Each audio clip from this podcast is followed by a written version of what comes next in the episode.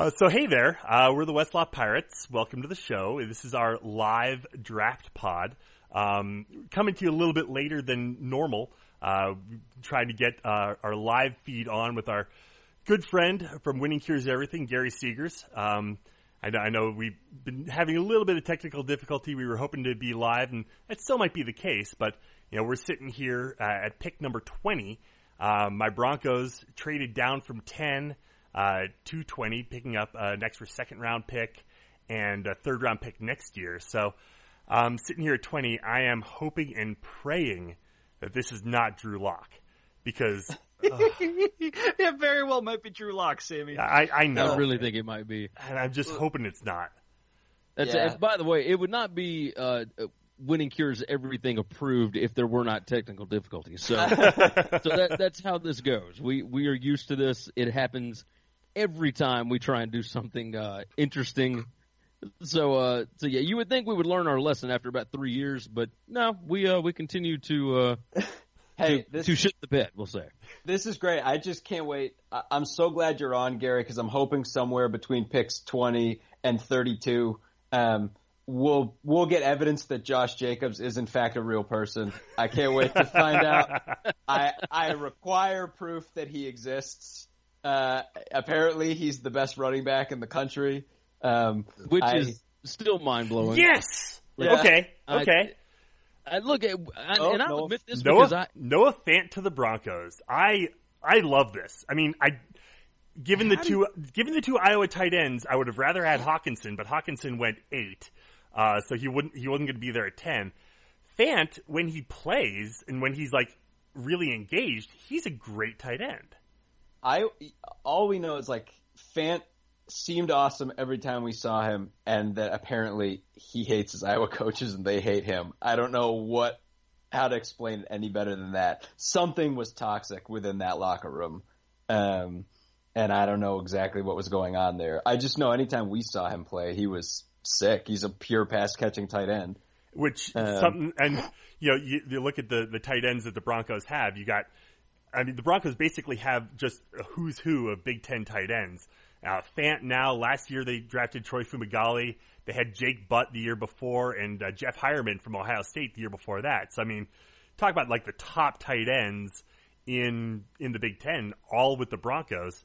Um, and none of them have really worked out. I mean, uh, Butt had that ACL injury that he suffered in the bowl game. Uh, then suffered another ACL last year. That's his third ACL. Um, Hire, now- Heuerman's been decent, uh, but not great. Fumagalli missed all of last year, uh, coming off of injury. And, And now, yeah. And if I mean if and if you take T.J. Hockenson and and Noah Fant, that's two Iowa tight ends in the top twenty picks. And I mean if you add up all the wins over Northwestern that those two guys have combined, you've got oh, what one, oh oh one or maybe zero wins. um, so so uh, so congrats to those two. Uh, hope you have more success at the next level. Um, now we can officially start rooting for Noah Fant, Sammy. So there you go. okay, yeah, fi- uh, finally. Um, but no, as, All right, I as- th- no, go ahead. Go ahead, Sam. Oh, I was gonna say, feel like go ahead. no, if we're not talking over each other, Sam, it's not the draft pod. That's so true. Um, yeah, I was gonna say, I feel like we're we're we've we've spent a little bit too much time so far beating around the bush, and by bush I mean dumpster fire, and by dumpster fire I mean New York Giants draft pick. Let's, let's go. Let's go, baby. Let's, Yeah, so- someone want to break down the top five really quick Yeah, so we can let- get to the sixth pick. let's let's go ahead and start start at the top. Um, Kyler Murray going to Arizona. I mean, that's something we, we all kind of figured was going to be the case. We have not yet heard uh, the destination for Josh Rosen. You got to figure that the Cardinals are going to trade him. I mean, it'd be ridiculous for them to to keep him and, and have Kyler Murray. Uh, Nick Bosa going two to San Francisco. That's a no-brainer of a pick. I mean, Bosa really could have been the number one pick in the draft. Uh, Quinnen Williams, defensive tackle, going to the Jets. Um, Gary, Gary, how much were you hoping that that on draft stage they would ask Quinn Williams about Kyler Murray on the stage at the draft? Because I was really hoping that they would they'd try to dig in. Nail nail Quinnen Williams down on just what he thinks about Kyler Murray. My uh, all right, so I swapped. Uh, I've swapped out mics because I'm still working on this stupid driver. So hopefully you can hear me. Yeah. Um, yeah, no, I I was uh, I was praying. For, uh, what he said leading up to the Orange Bowl was exactly what every other Alabama player was thinking. It, you know, he's and they did exactly what they were supposed to do. I, I think they could have beaten them worse uh, had Oklahoma shown any kind of fight to open up the ball game. But once it got twenty eight to nothing, and that's what I'm worried about with Kyler Murray is okay. The one time that you saw him against a competent defense, uh, they absolutely destroyed him early. And then, you know, if the NFL becomes one of those places where, uh, you know, he he gets behind and then he can put up absolute crap, you know, back end stats, the same way that Blake Bortles throws for 300 something yards.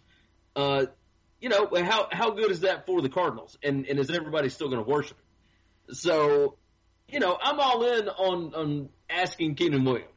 Like I wish I wish that they had talked about it. Garrett, not to circle back t- to where we were a little bit earlier though, but I sort of feel like you're indirectly throwing a little bit too much shade at your own team because like I'm I'm not going to hate on Kyler Murray for how he did in the first quarter against Alabama's defense. When Alabama is to a point as a program right now where they can have a running back potentially get drafted in the first round of the draft who basically didn't play and everyone reacts to that by going, well, you know, he didn't play at Alabama, so he's got a lot of miles left on the tires, you know, Yeah. like that only at Alabama can that get spun into a positive that everyone's like, he went to Alabama, but on the bright side, that means he didn't play much because everyone else at Alabama is so good. Well, Oh, wait, wait. What what round did what round did Matt Castle get drafted in? Yeah, um, true. Oh yeah. Yeah, now he went, he went relatively late. He did get drafted. I think he, He was sixth or literally- seventh round, but he, He did literally play. did play. Yeah. Yeah, he he really never touched the fit. Jacobs, I mean, he was a three star out of Oklahoma that had uh, basically no other major offers other than Alabama. And once Alabama had been on him for a little while, then Oklahoma decided to offer. And you know, he was never that big, and and, and he wasn't even really that good his first year.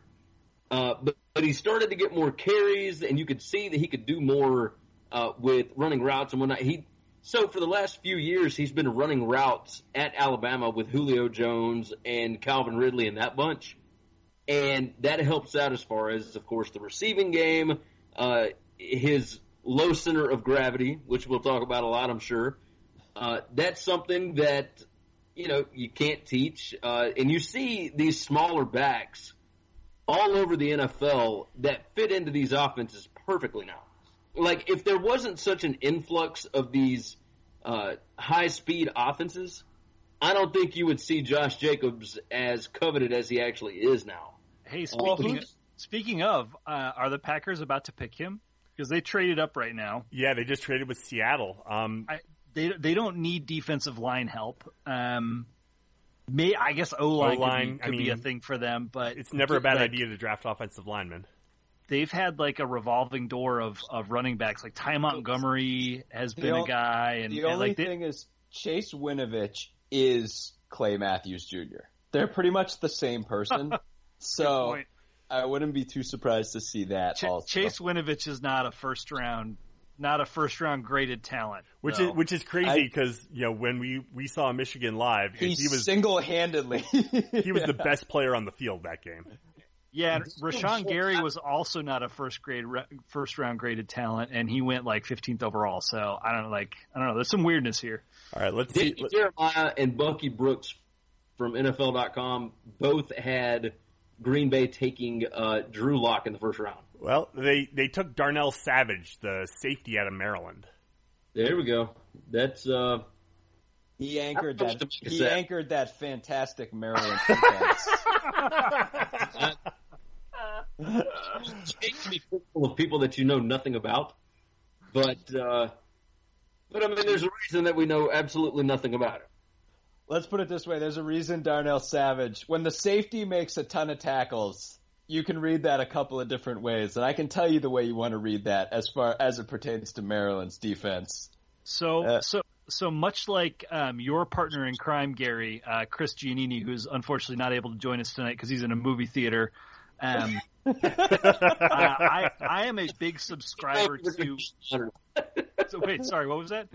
I, I didn't know if you were actually going to call him out for. Oh yeah, no, absolutely. Um, hey, he has kids, I get it, but uh, the th- the thing Uh, is, like, no, no, no, no. He he's not there with his kids. oh, oh, it's just him. with uh with his buddy Matt Fletchy. So yeah, he's he's not there with the kids. The kids are at home with his wife. Interessante.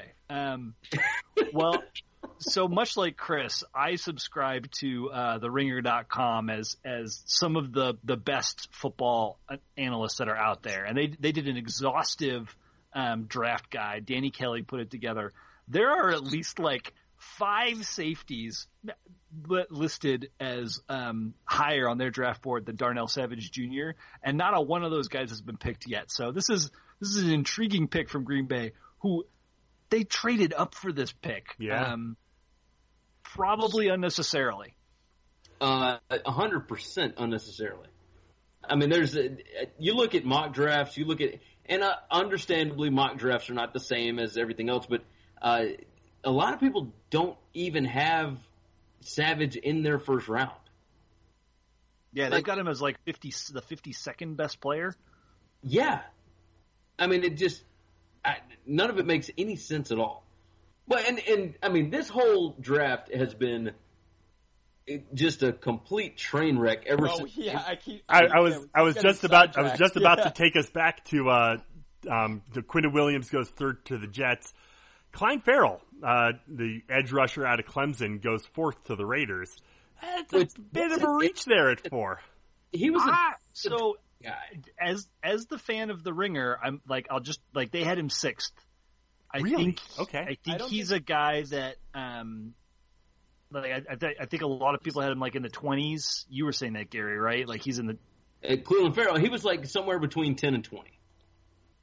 That's So the he- thing to me. I mean, if he's the player you want, take him. But I feel like they could have traded down.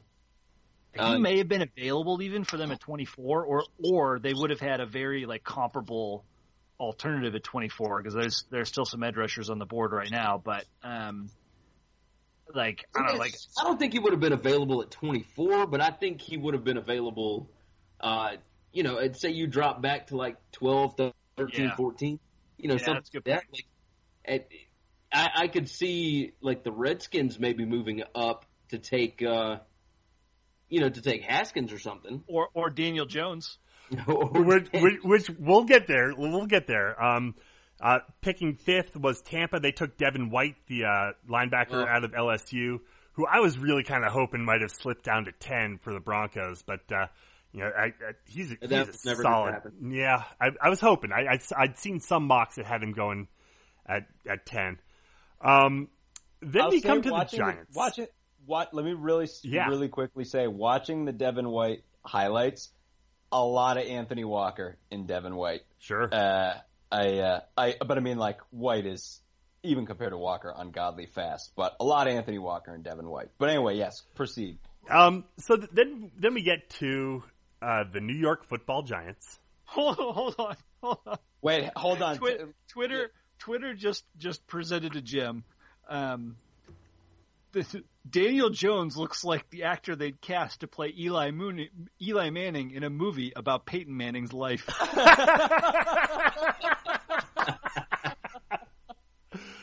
my god, it is so true. Oh, he wow. looks just like him.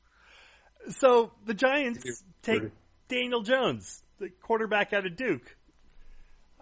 Um, Dwayne, Which ha- I, Dwayne I don't fault them for taking him. I do. I'm just surprised that they didn't take him at like 17.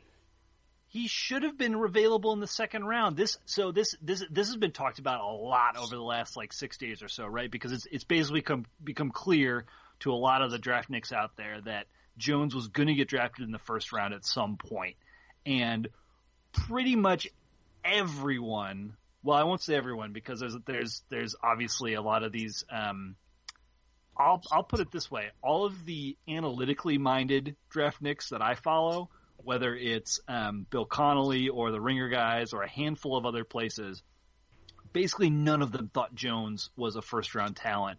When you compare his stat lines with other players that like Haskins or Murray, et cetera, he does not come close.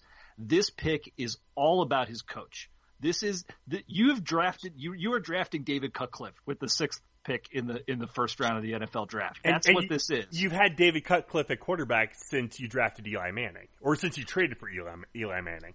I, and I know that worked out a while ago, but how's that how's that worked for you the last couple of years? Well, the other funny thing too is we so we watched Daniel Jones play several times, and Duke kind of had our number. It's it's absolutely David Cutcliffe, but it's not like Dan, David Cutcliffe has groomed Daniel Jones. He created the perfect system to take care to like take advantage of Daniel Jones' strengths and totally negate his weaknesses. Um, and, most and, of, and he had T.J. Rahming. Yeah, exactly. Daniel Giants Jones, don't have TJ Rahming. Their whole offense is the ball's out of Jones's hand immediately. At best, he's going to run some sort of mesh and you know what people would call an RPO, except it's not an RPO. They're just faking a handoff and he's just gunning it over the middle for a catch and run. And it's like the guy's got a gun for an arm. Almost all of his passes are completed right near the line of scrimmage and he's not he doesn't make reads. I don't I mean it's like Cutcliffe did a great job utilizing him. It's not like he groomed him into an NFL passer. I just to me it's like good lord. You're and you're going to throw this guy under the gun. I mean again, I they talk about all Manning Passing Academy. I feel like, you know, Archie Manning is behind all of this.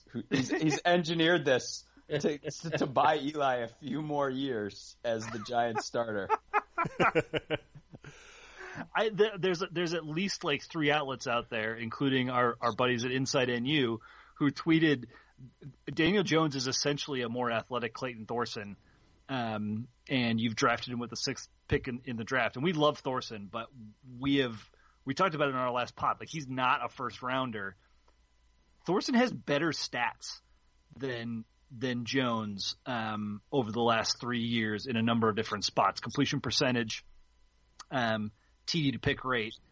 Uh, I think Jones is maybe a little bit better on yards per uh, yards per attempt, but they're they're pretty close there.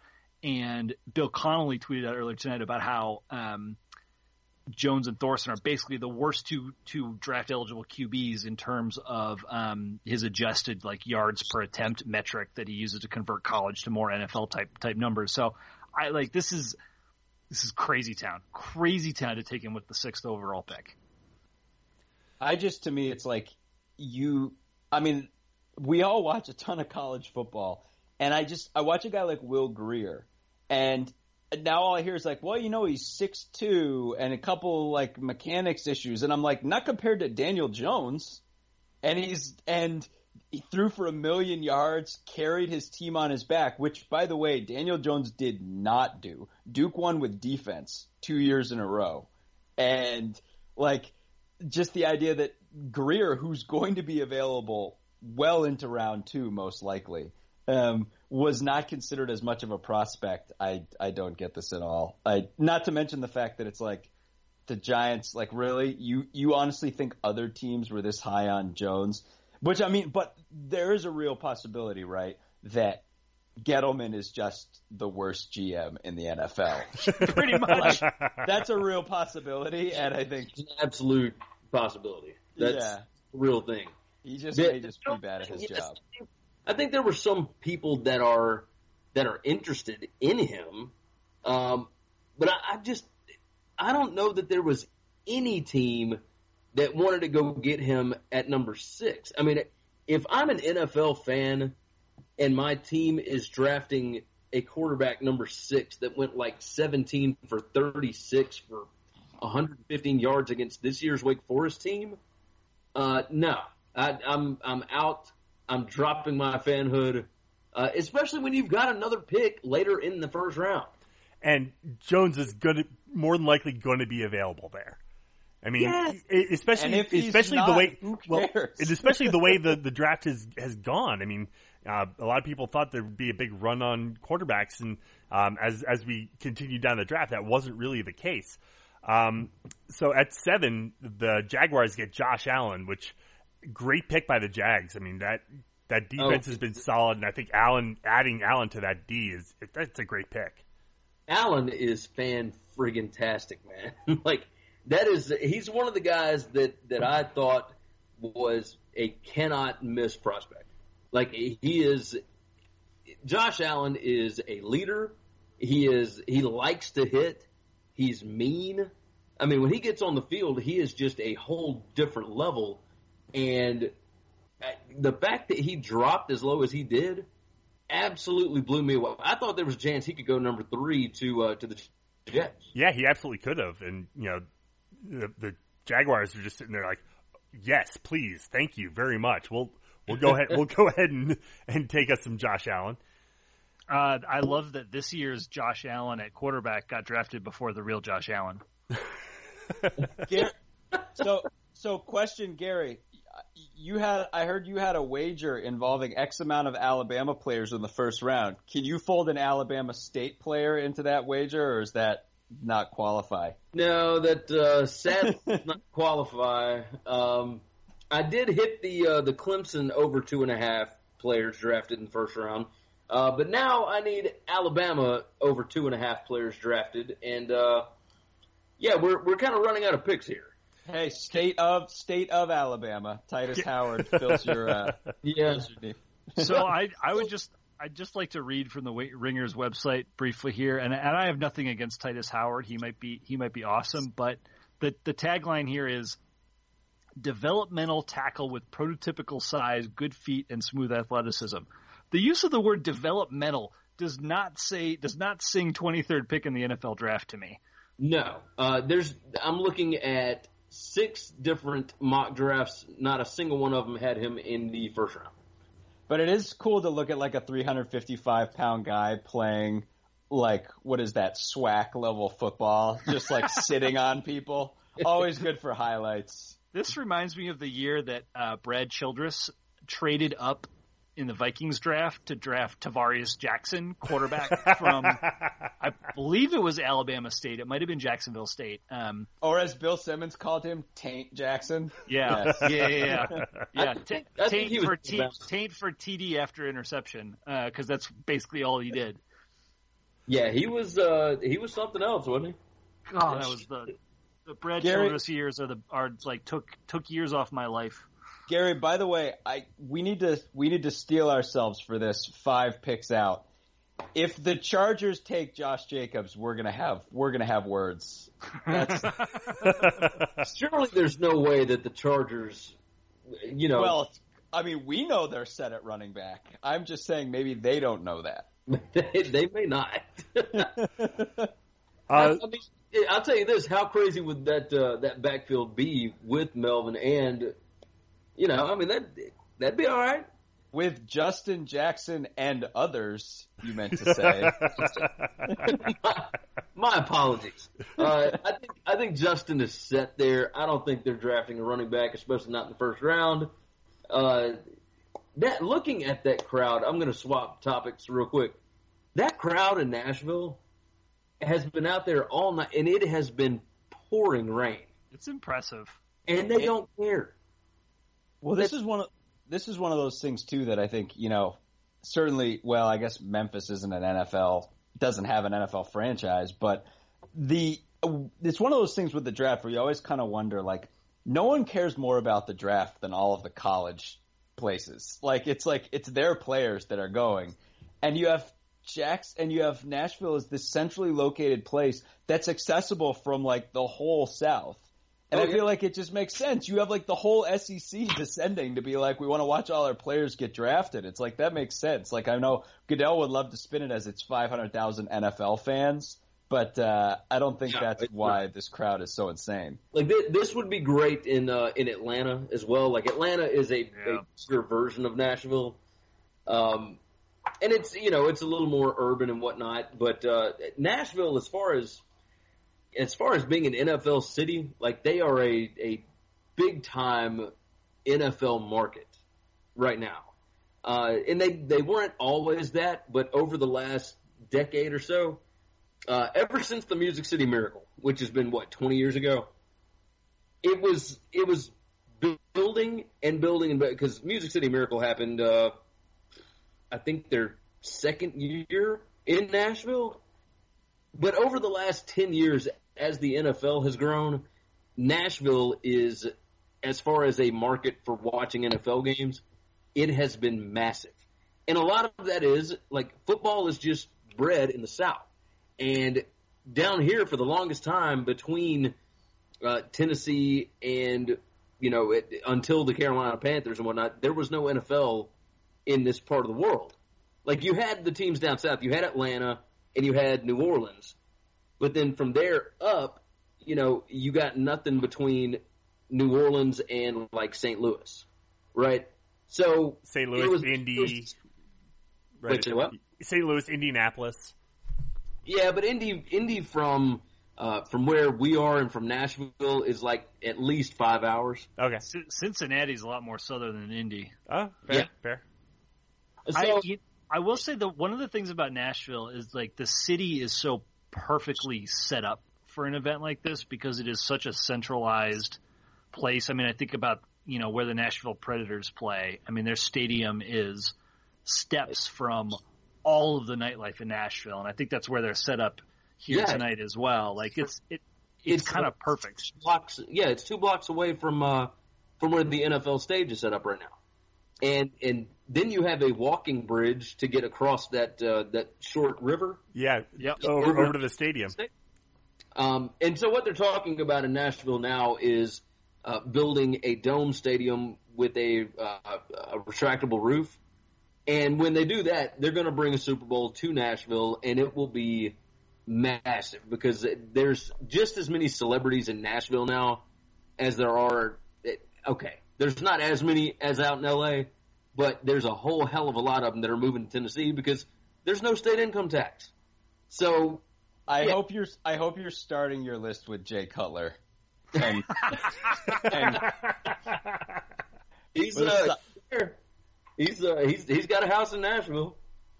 So, So, uh, so a quick thought, real quick, before before this next Raiders pick is in. Um, t- through 23 picks in the draft, zero running backs, zero wide receivers, zero cornerbacks, two tight ends from Iowa, which I might remind you was the 91st best offense in college football last year. I uh, I look under I look under Oakland Raiders who have two picks coming up, and under team needs I see uh, Antonio Brown family members. So I think we gotta see. Come on, you gotta we gotta have two members of the Antonio Brown. oh, there's family in the- Jacobs. Oh wow, Josh Josh! Jacobs. Oh, there you go. So that oh, congrat my sweet lord! congratulations, Gary. That's money in your pocket too, isn't it? Wait, hold on, hold on. I'm gonna pull it up. I'm gonna tell you exactly how much I had on it. Let's see, because it, it was. I, it Man, was 24th, That you didn't even have to sweat this out. uh, well, I was I was starting to sweat once we started seeing all the trades happen around 2021. So Gary, I- Gary, this looks like a random guy they grabbed from the green room. I still need proof that this is a football player at Alabama. Oh, he's he's a legit. He look. I'll tell you this. He is built like a brick shithouse. He is. He does look. muscle. Yeah, it's funny. I think part of the reason I joke is every other running back I've seen play for Alabama in the past five to ten years, I've known who they were since they were at least junior in high school. Uh, and then and then Josh Jacobs. Well, I'll, I'll tell you this: the the player that came in at the same time as Jacobs was Najee Harris, Right. the number one player in the country, and could not beat Jacobs to get on the field. Right. Like it is it's still mind blowing to think about the fact that uh, this guy three star out of Oklahoma that had no other major offers, like no other Power Five offers other than Alabama. Like I want to know who sent him to Nick Saban. Like how do you keep a kid like that hidden for that long? I want to know how come Northwestern didn't go visit him. Like, I think he's closer to you guys than he is to us. How we were paying, playing our like seventh string running back this year. You know what I mean? I uh, not to throw shade, not the throw shade at Chad Hanaoka, future future fu- future uh, future surgeon, doctor Chad Hanaoka, but we could have used that particular three star talent. But come on. All right, here's here's what I had on. This, Oh right? yeah, yeah, yeah. Let's hear. it. Let's hear. It. right. I had, and and here's here's what I have won so far today. So far today, I have one, two, three, four, five. I'm five and one against the number, and I've won two hundred and ninety two dollars today.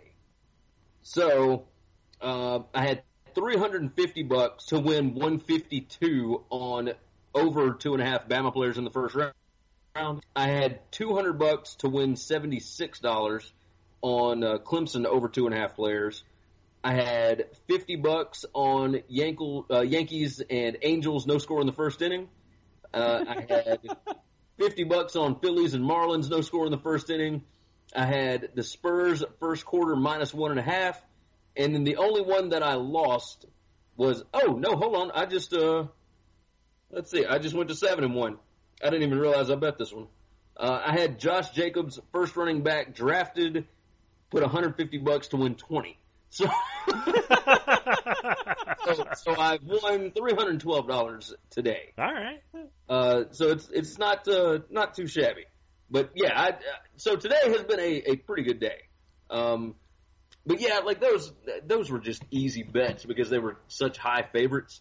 Some And of you- them were really like, how was Clemson's D line not all going in the first round? Like that was, yeah, That was never happening. Like Right. all of them went in the first twenty picks. Yeah, that is So- pretty. or actually, no, no, no. They all went in the first seventeen picks. hmm So you know, I mean, it's. I think they've still got one other guy that hasn't been drafted yet, and he's not supposed to be drafted until like the second or third round. But that's okay, right? Like I, I got the over two and a half, so so I'm feeling good. But uh, but yeah, this was this was a pretty good night. I've still got one bet out there. Let's see. Oh, I lost uh, Phillies minus half a run against the Marlins in the first five innings and Rangers team total over three and a half runs for the game. I had fifty bucks on that. So they uh, they currently have zero in the fourth inning. So we'll we'll see what happens. I'm still, I still am like shocked that no wideouts have been drafted in this in this round. And I mean, it's like I still feel like the Raiders are going to grab Brown, but I, I mean, I don't know if there's going to be a run. I mean, in with the exception of Kyler Murray, was anyone more talked about in the run up to this draft than DK Metcalf? And like, no, but Metcalf wasn't even the best player on his team. I know, Like he, just- he wasn't the best wide receiver on his team. I know. So everybody talked about him because oh he's so fast and oh he's got all these muscles and all this, but he's also got an injury history. He was never dominant. Um, you know, it's not surprising to me that eh, the media kind of you know propped him up a whole lot. Um, but it, it wouldn't surprise me at all if AJ Brown gets drafted before he does. Like AJ Brown's the best receiver in this in this draft to me. It is funny. Like, I mean, yeah, I I totally agree. Like, it's he's definitely a possibility. I mean, I the uh, the other Brown, who I just keep calling Antonio Brown's cousin. Um, what's his name? Marquise, Uh, Hollywood. Or- Hollywood. Yeah, Hollywood Brown. He's so little. Like, that's the thing. I mean, I you know, I mean, gosh, if you're if you're that size, you better be unreal. I mean, he's good, but I don't know. Um, again, like that's that's the thing where like what the, the kind of you know the the Big Twelve offenses kind of thing. I'm I'm a little bit um a little bit wary of that, but I am still waiting for this like run on wideouts. But it's interesting. You, you've also got N'Keal Harry out of Arizona State. He he could be in the mix up there at, at wideout. Um, Nah, I ain't worried about N'Keal Harry. All right, fair enough. That guy, that guy ain't nothing to me. Flint Flint Flynn Nagel's sitting right there for the Pats at 32. That's all I'm gonna say. sitting, he fits the prototype. Look, Yeah, could could we see the Pats take a quarterback in the first round? Or, you know what? I could see them like trading out of that spot. So Like someone else could come back and get Lock. It, well, somebody come in and get Lock, uh, or I mean, it, hell, the Raiders could take Lock at 27. Yeah, they could. I mean, it, it depends on on whether they want to keep rolling with Derek Carr or not. And I don't think anybody has any idea what Mayock and Gruden want to do. I don't think they have any idea what they want to do. I think they're just firing from the firing, firing from the hip. See what Didn't happens. they, didn't they send all their scouts home? Yeah, they, they said sure we did. don't need you guys. Yep. Which uh, do you guys listen to Chris Landry? No. No. He does the, the Landry Football Podcast. He he's been an executive in the NFL and he worked at LSU and all this. He he's been in football and in scout rooms and all this kind of stuff for like thirty some odd years. And he had a story that was similar to Gil Brandt's. Uh, I don't know if y'all saw the one from Gil Brandt that was uh, Hollywood Brown to the Ravens. Oh. good. Nice, for nice pick.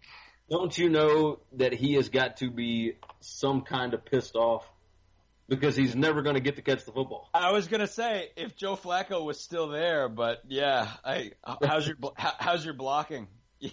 Yeah, you, you better be good at blocking, and I don't know that a, a 5'8", 150 pound soaking wet receiver is going to be able to block much.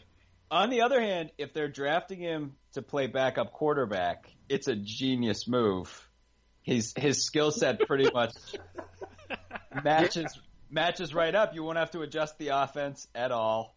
Lamar Jackson threw for over 3,500 yards his junior and senior year, or his sophomore and junior years in college. Isn't that weird? Like because like when I, I mean, it was like the same thing with Tebow. But I always used to think Lamar Jackson had a pretty ball in college, and then I would watch him in the NFL, and I'd be like, "What is going on with your passes?" Um, and I still think, I mean, I still would, I would start Lamar Jackson all day. I think he's fantastic as long as he can move like that. But the, uh, it is just weird. You're right because he like was a dominant thrower. But I suppose anyone who wants to make a anti Kyler Murray argument, you'd base it around something like that. Um, Here's the thing, though. They gave Joe effing Flacco all the first team reps leading up to the season, and all the first team reps for the first however many weeks before they finally were like, "Hmm, this guy's not so good at football." Sorry, Sam. Well, Flacco- Uh, and decided to shift over to Lamar. He Flacco did get hurt. No, he- No, but I don't he he he, he missed time, and when he came back, the job wasn't his anymore. And still I- not very good at well, football anymore. That is that is not necessarily false, but Guys, how dare you? How dare you demean Super Bowl champion Joe Flacco in that way? how dare you I mean, demean do you- an elite quarterback like Joe Flacco? do, do you want me to demean Super Bowl champion Trent Dilfer as well? I will. I can. guys, guys, don't make Sam slap you with one of Elway's isotoner gloves. He will take that glove right off. Do we need to talk about Eli Manning's two miracle Super Bowl victories? Not, not until Chris gets here. Yeah, I was going to say poor Chris isn't here to defend himself on that. All right, so the Colts Is it- just traded the 26th pick to Washington, so Washington jumped back up. Oh, just kind of want to keep running through the, the top of the draft. Um, T.J. Hockenson went to Detroit.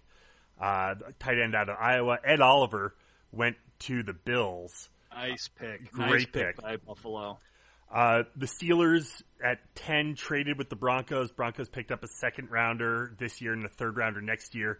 Uh, Pittsburgh moves up to take Devin Bush, uh, the you- linebacker out of Michigan. Um, by the way, I'm kind of curious. I I'm kind of curious, guys. Did uh, do either of you or any of you think that we're looking at a run on wide receivers now? Brown goes, Washington trades up. I'm wondering if if you know people are starting to get antsy. oh, well, Washington is is absolutely taking an Alabama player here. They, they've It's, done it's it every what, year. it's what they do. Yeah, it's I, I- I don't know why their GM is is in love with Saban players, uh, considering they get hurt every freaking year for them. But uh, but yeah, they're they're absolutely taking an Alabama player. It probably Irv Smith or something like that. Like I, it, that wouldn't surprise me at this point, considering how many uh, non first round talents have been taken in the first round. I think you, I think they should they should take Tua and then figure out the logistics of it later. Wait, Gary, how do you feel about that? Uh, that uh, Bush pick for um, for your Steelers? I'm not a okay. I I'd never thought that Devin Bush was great. Um, I think that the Steelers do this every year, right? In the first round, they draft guys that it's going to take a year or two for them to really uh, get in the fold because he's not going to replace anybody that they've got at linebacker or on the edge right now uh, or at safety. So like, it, there's nowhere really for him to play right off the bat. So I, I don't know what the purpose was of of trading up to get him. I have a theory. Wait, say what? I have a theory. I, I would love to hear your theory. My theory is that the Bengals were going to take him at 11 to replace Vince uh, uh, Burfict, and the Bengals and, and the Steelers traded up just to spite the Bengals. I I wouldn't I wouldn't put it past them. Like that that could be what this franchise has turned into. It seems they're, as logical as anything else, right? They're, they're just insanely spiteful. Like that's the only thing. You guys really want this guy? Okay, cool. Screw you. Like, well, may, well, maybe they're thinking like, shit, the Browns, the Browns and the Bengals are probably going to win this division next year. We got to make sure that the Bengals don't finish ahead of us. Yeah, yeah, I can see that. Speak, speaking of the Bengals, the uh, the the best over under uh, of this entire uh, NFL season is going under on the Ravens nine. Like, there's no way this Ravens team is winning nine games. Oh, for sure. I mean, what, did they go ten and six last year, or was it nine and six? No, they they went ten and six last year, right? I just feel like they're going to eventually run into the exact same problems the Titans have, which is like Lamar's to get banged up eventually, and in like in any given game, if he's healthy and his motor is running, they can absolutely be in the game. They'll build an offense around him and just it's he's just it's a crazy situation to have to deal with. But eventually he's going to get nicked, and if he does, that's there goes your nine right down the toilet. So I don't know.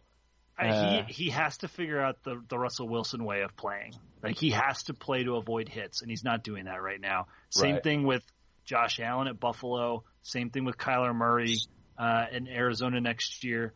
Like if if you're a QB whose game is to move the pocket, to leverage your speed, and you're a little bit you know undersized, you've you've got to figure out a way to avoid contact. Um, and that's to me that's the biggest question mark about all these guys going forward. I think I think well, Lamar with, with Allen though, if he avoids contact long enough, he's going to have to throw the football. Well, yeah, so. that's that's a good point. And that's the thing with like with Lamar. I know we, you know, he, his throwing stats didn't look very good last year. I think with actual preparation and a scheme to fit him, instead of just like, oh, we got to jerry rig this here, just run the ball uh, type situation. I think they can actually figure out something for him that can work well. He just has to be disciplined in avoiding contact, um, and that's to me that's the big question mark. Oh, Gary Raiders pick at 27. Damien Harris, then you tank next year and you take 201 overall. I think we can put this pack, we can put this whole package together. Uh, speaking of the Bengals, they picked at 11, uh, Jonah Williams, offensive lineman out of Bama. Um, Gary, you, you were, you watched him a oh, lot. we lost, oh, we lost Gary. Did we lose Gary? Shoot. I'm just looking. Oh yeah, we did lose Gary. Let me try to get him back. Um, yeah, so Jonah Williams went uh, 11 to Cincinnati. Rashan Gary, the uh, defensive end out of Michigan, went 12 to Green Bay. Uh, Miami uh, took Christian Wilkins, uh, the D tackle out of Clemson. I thought for sure Miami was going to uh, go quarterback there, especially with Dwayne Haskins still on the board. Um, Boston College took the guard out of Bo- Atlanta took the guard from Boston College, Chris Lindstrom, and then at 15 the Washington took Dwayne Haskins, and he was just sitting there, uh, f- waiting for them. And uh, hell, I mean, I, I know Washington wanted Haskins and was trying to move up for him, and then didn't have to. It's funny to juxtapose Gary and Haskins because, like, those are two guys that we saw in person, and in the Michigan game, I mean, Gary, it's not like he looked bad, but Winovich was the player who just dominated that game, and we were just blown away by.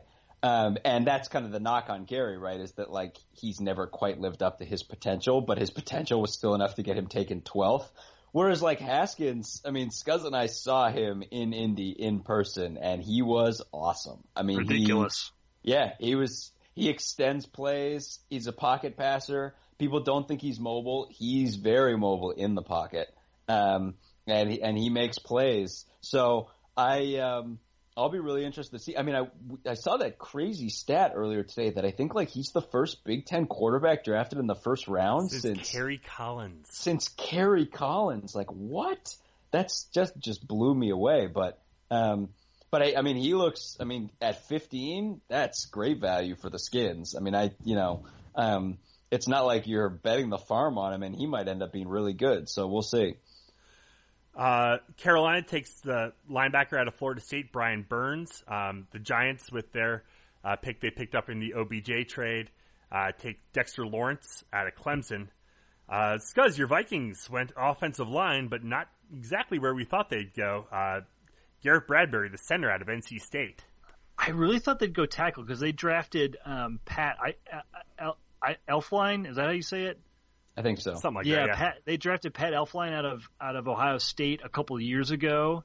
Um, not in the first round, certainly, but uh, I I just assumed tackle was where they needed more work. I guess Bradbury. Um, I, I'm seeing a lot of kind of raving on on Twitter of, or or elsewhere online of like it's the perfect fit for them. They they really need. It was a, an area of need, et cetera. Maybe they're thinking about moving Elflein over to guard.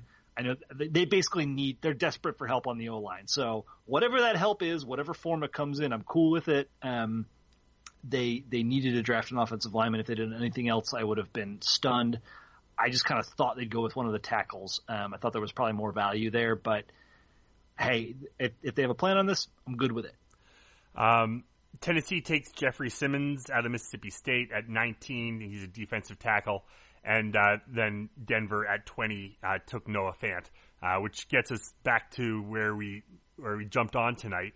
Um, just to kind of catch everyone up. Uh, I can I ask a quick question, Sammy, before Yeah. we move off of the Fant pick? Sure. Because I, I didn't get a chance to ask this at the time. You you even kind of said you would rather have Hockenson. I'm I'm kind of surprised by that, and I guess I'm kind of surprised that everybody's rating Hockenson as as the the higher value pick than Fant. Well, I, I think that Hockenson is uh, a better blocker.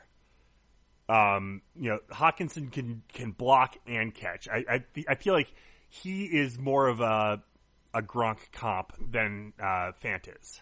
He also doesn't have the tread marks on him from the Iowa bus that they backed over fan Yeah. in the second half of the season. Seriously, what happened there?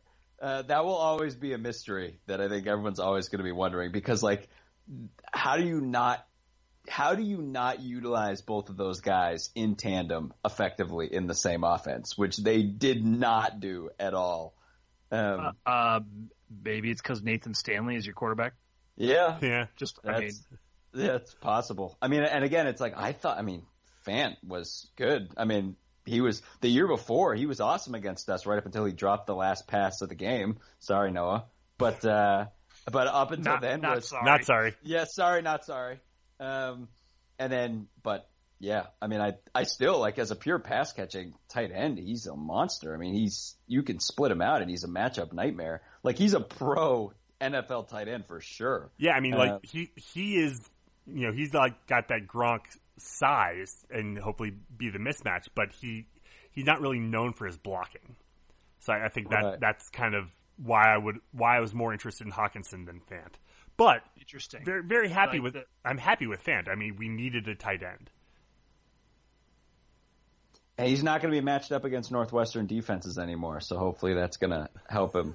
Yeah, ne- neither one of the them next level. will. Yeah. Right. Neither that's which is you know bonus. Uh, so Green Bay at 21 took Daryl Savage or Darnell Savage. Um, Philly traded up uh, to pick Andre Dillard, the offensive lineman out of Washington State.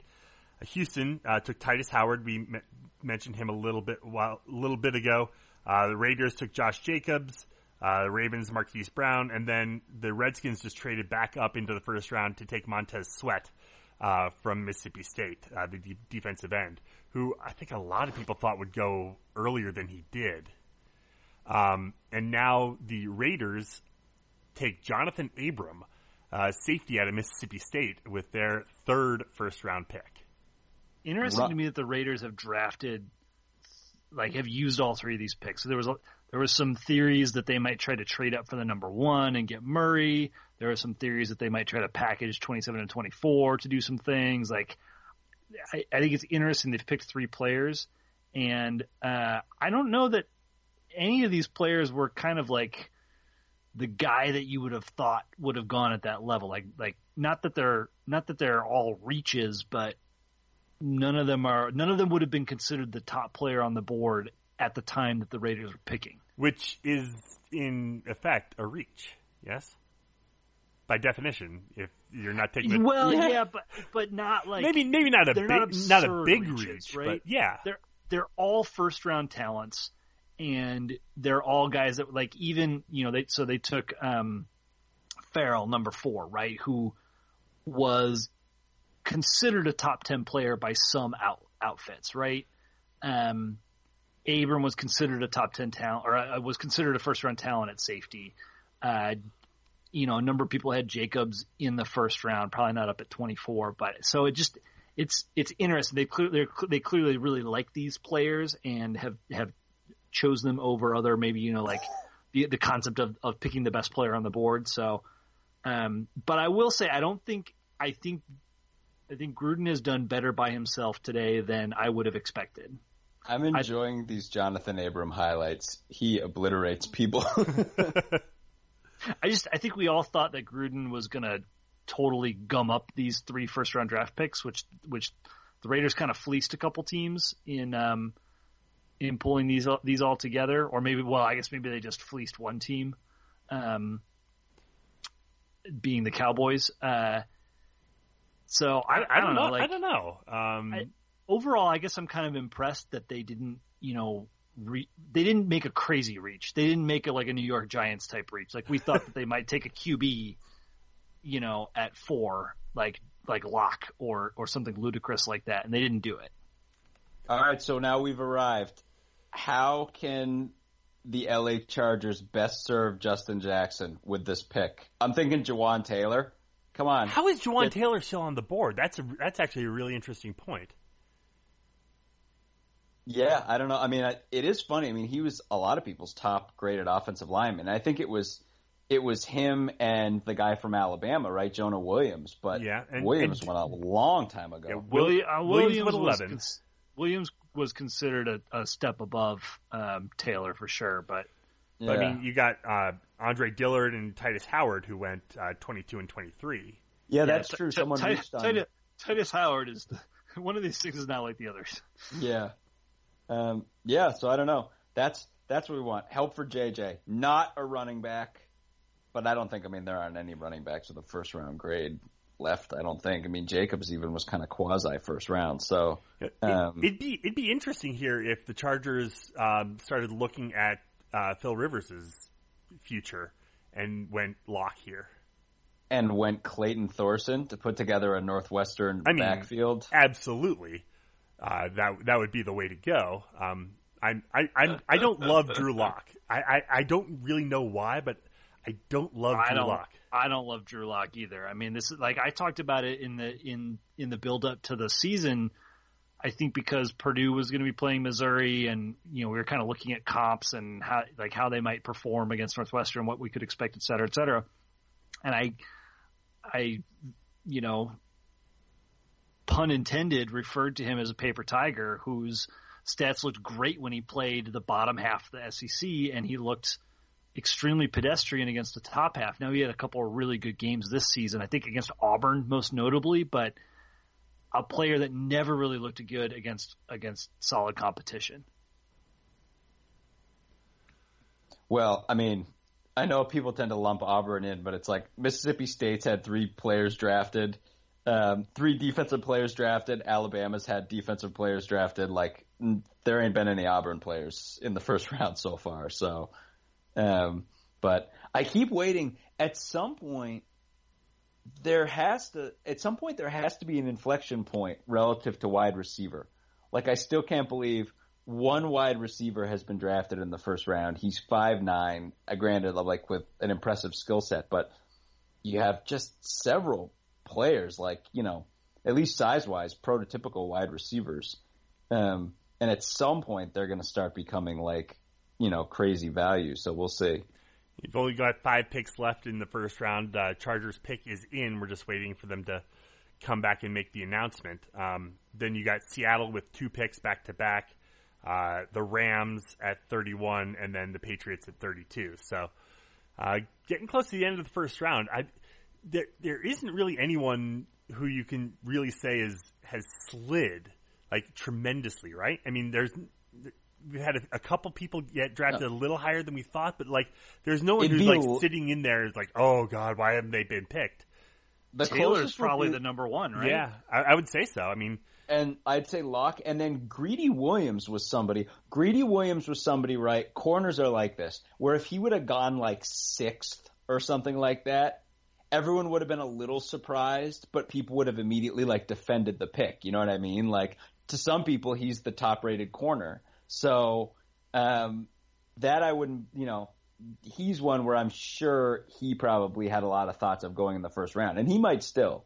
But Well, and- yeah, and, and Byron Murphy, who's another corner out of Washington. same I wonder deal, if like- Murphy survives back-to-back Seahawks picks. Oh. I kind of feel like, yeah, Yeah, that's a good point. They need they need to rebuild that secondary too. yeah, especially Yeah, with right. everyone everyone leaving there. right. I'm, I'm just like, if if Lock is going to go in the first round, it's got to be someone to trade back in, unless the Chargers are looking to to pick Rivers' successor down the road to groom him a little bit. Um, right? I mean, the Rams aren't taking a quarterback. Seahawks aren't taking a quarterback. They just made Russell Wilson the highest paid player in the NFL, and uh, the Patriots aren't. If they're trying to get Brady's replacement, they're not going to take him in the first round, right? And he ain't in this draft. I'm sure of that. Like, if they need a replacement for Brady, they can wait till next year or the year after. Yeah, I mean ne- next year is just a far superior uh, year for quarterbacks, and that's kind of like with Denver. I was I was you know, happy that they were not. You know, they didn't go quarterback. I would have liked to have seen them take Haskins at ten. I would have been okay with that, but um, you know the fact that they they moved back, got the tight end, and like let's not do anything crazy and try to jump back up to the to the first round. Um, Jerry Tillery, defensive tackle out of Notre Dame to the Chargers.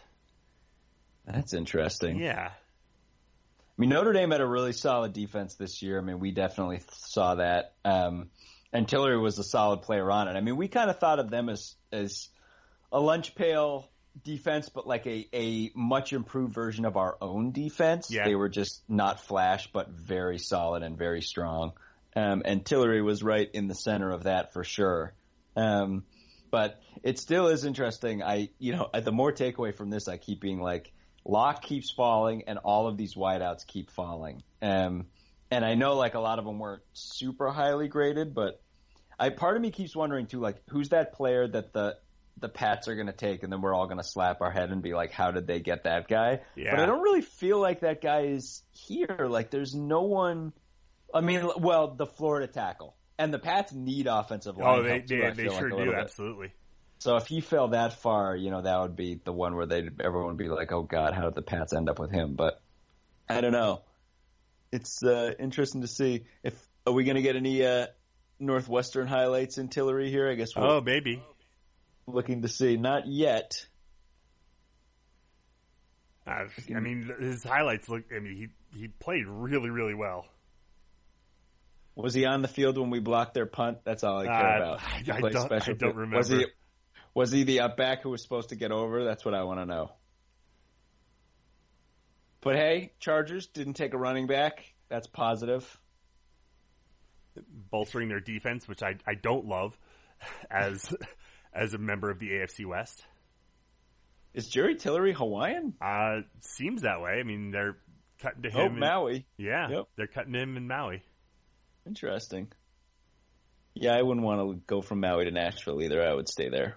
Yeah. Also, Let's see. can, can you you want to hang out in Maui or you want to go hang out in the rain in in Nashville? I mean, Nashville's Where a lot of fun. half a Let, let's people are. Yeah. yeah, I mean, let, let's not let's. Nashville is a great town. It's a ton of fun.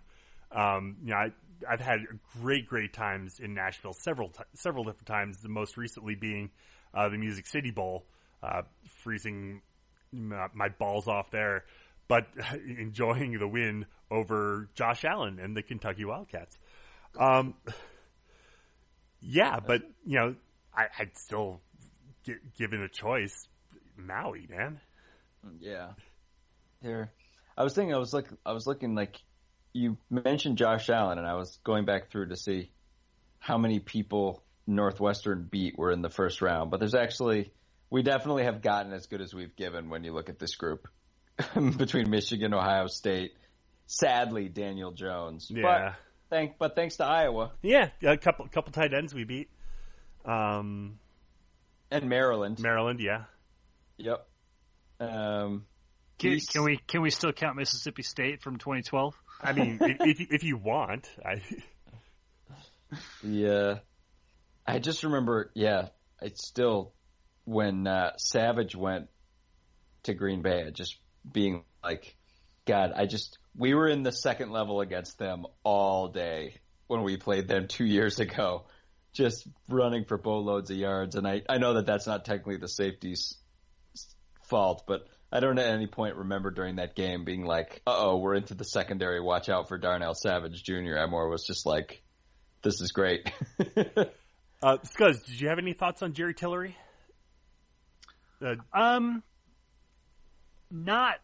I mean, he was pretty well regarded at Notre Dame. Their defense was really good. Uh, I mean, seems like a pretty solid pick. Like, kind of in the line of what we've tar- been talking about. Like a guy that had, you know, a first round grade was. Um, I don't think there are any other like big DTs left on the on the board that that would have been above him. Um, so seems like if they wanted a D line help, that's probably the best place to go. Yeah, that's what we were thinking. He's like, you know, he didn't jump off the field, but it's like he was right in the middle of that great Notre Dame defense, and he was, you know, he certainly did his part. Um, God, what's it's like it's insane. Cornerbacks and receivers are are the ones that are falling right now. It really seems like in terms of when I flip through like the Ringers big board of who hasn't been drafted yet, it's all corners it's and I and, mean, and Jawaan Taylor.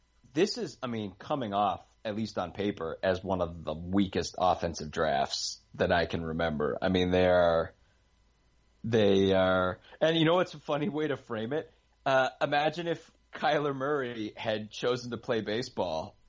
I mean, this, if you th- look at the way this round, this round has broken out offensively, and then you factor in um, that you know if you take Kyler Murray out of the equation, it's exponentially worse offensively. I mean, like if you were to take out Murray, your highest offensive player drafted is Daniel Jones. You've had two tight end, two tight ends drafted, um, and what I mean, Dwayne Haskins would be like the uh, aside from who was mid first round. I mean, just a weird offensive draft. Like Josh Jacobs is drafted almost by default. I don't see any other running backs that are going to be going anytime soon. Um, just a weird draft. This, I mean, I feel like on paper this has to be one of the at least least flashy offensive drafts that I can remember. Um, it is wild. Yeah, and- you got to you got to figure tomorrow it there'll probably be the run. I mean, you you got like the night to kind of think about it, restock, um, you know, take a breath, and then you know, it seems like you know the, that run of you know guys who weren't in you know, in the uh, first round, guys who slipped, they all go super early in this in the second round. And it, it, another interesting thing, like you almost always see the first pick in the second round get traded at some point overnight. Like, um, whoever whoever it is, I guess it'd be Arizona. Someone's someone's going to see someone who dropped and they want him in, they want in, um, and we'll try to move up uh, to the top of the second round to make sure that they get their guy. You know the other thing too. I feel like, I mean, there was the general talk that this was a weak quarterback class overall, but then you get in the habit of like people always overreach for quarterbacks. But with the exception of Gettleman, who seems to be just on his own planet right now, um, everyone else seems to just be like, this is not a good QB class, and we're willing to just, you know, it's like Murray, but then it's like Haskins could have gone higher. You take Jones out of the equation, and again, it's like the Giants may just be on Neptune as far as we know. And aside from them, everyone seems to be like, eh, I'm not really loving these. And when you factor in like a lot of the worst teams, right, are thinking, I'm not passing up a chance on like Tua Tagovailoa or Trevor Lawrence next year so that I can take Drew Lock in the first round or something like that, you know?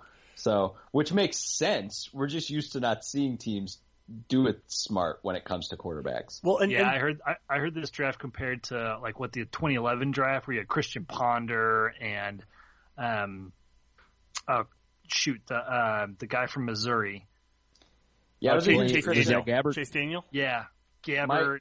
Mike Oh yeah, no, that Pond- was that was Chase Daniels. Hey, by the way, I'm back. Hey, Oh, hey, Gary. Hey, there he is. Does, does this sound a little better? Yeah, a little It bit. does sound a little better, yeah. That's uh, that's that's good. We're uh, we're also streaming now, so we're, Hey. live. It, Yes. it took uh, it took two hours, well longer than two hours to get uh, to get all the drivers and and everything set up, but we're here now, so we're good to go.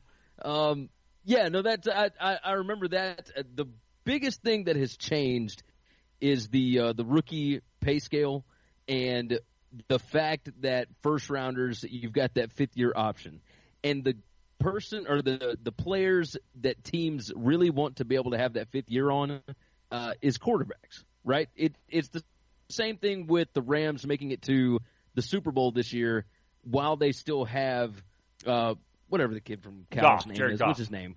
Yeah, Goff. While they've got him on this rookie deal, they can afford to go and pay uh, linemen and linebackers and you know all these all these guys that you're going to have to pay to be a good football team. You can't pay a quarterback and pay all of those guys as well and be you know great unless you're the Patriots and you know and they they don't pay anybody so you know it's a little different. But and, uh, and actually, that that kind of leads to what I was I was just about to say is like I would not be surprised to see someone who wants Lock maybe jump up with the Rams or the Patriots uh, to get back in the first round, so you can get that extra year, uh, that fifth year option on, on him. I mean that, that I, that's what happened last year at the with Lamar at, at the end of the. Well, and, and that's I would not be shocked to see Seattle trade pick number thirty. I mean, because they've got two in a row here. Mhm. So trade number thirty, and you know, uh, just uh, find a way for somebody to get in. And the Rams don't really need anybody. I mean, they, they're going to go out and spend money in free agency and whatnot. We know that. Uh, the Patriots, I could totally see them giving this up. They've they've got what thirteen picks in this draft. Is that right, or is it twelve? Something It, like it's that? a lot. It's like Yeah. unreasonably many. I mean, and and where Bill, you know, butters his bread is in rounds four through seven. hmm Like it, so it would not surprise me to see somebody trade two picks to get back into the first round where the Patriots are, to be able to get Drew Lock. Please tell me it's the Raiders. Yeah. that would be so fantastic. Gary, while you were off, we were talking. I, I we were talking about how like the Raiders have. Yes, their picks have like you could maybe qualify their picks as reaches um, at at four and twenty four and maybe even twenty seven a little bit, but but they're not Well, crazy I'm, reaches. I'm not like to go say that. I'm not to say that Josh Jacobs at 24 is a reach.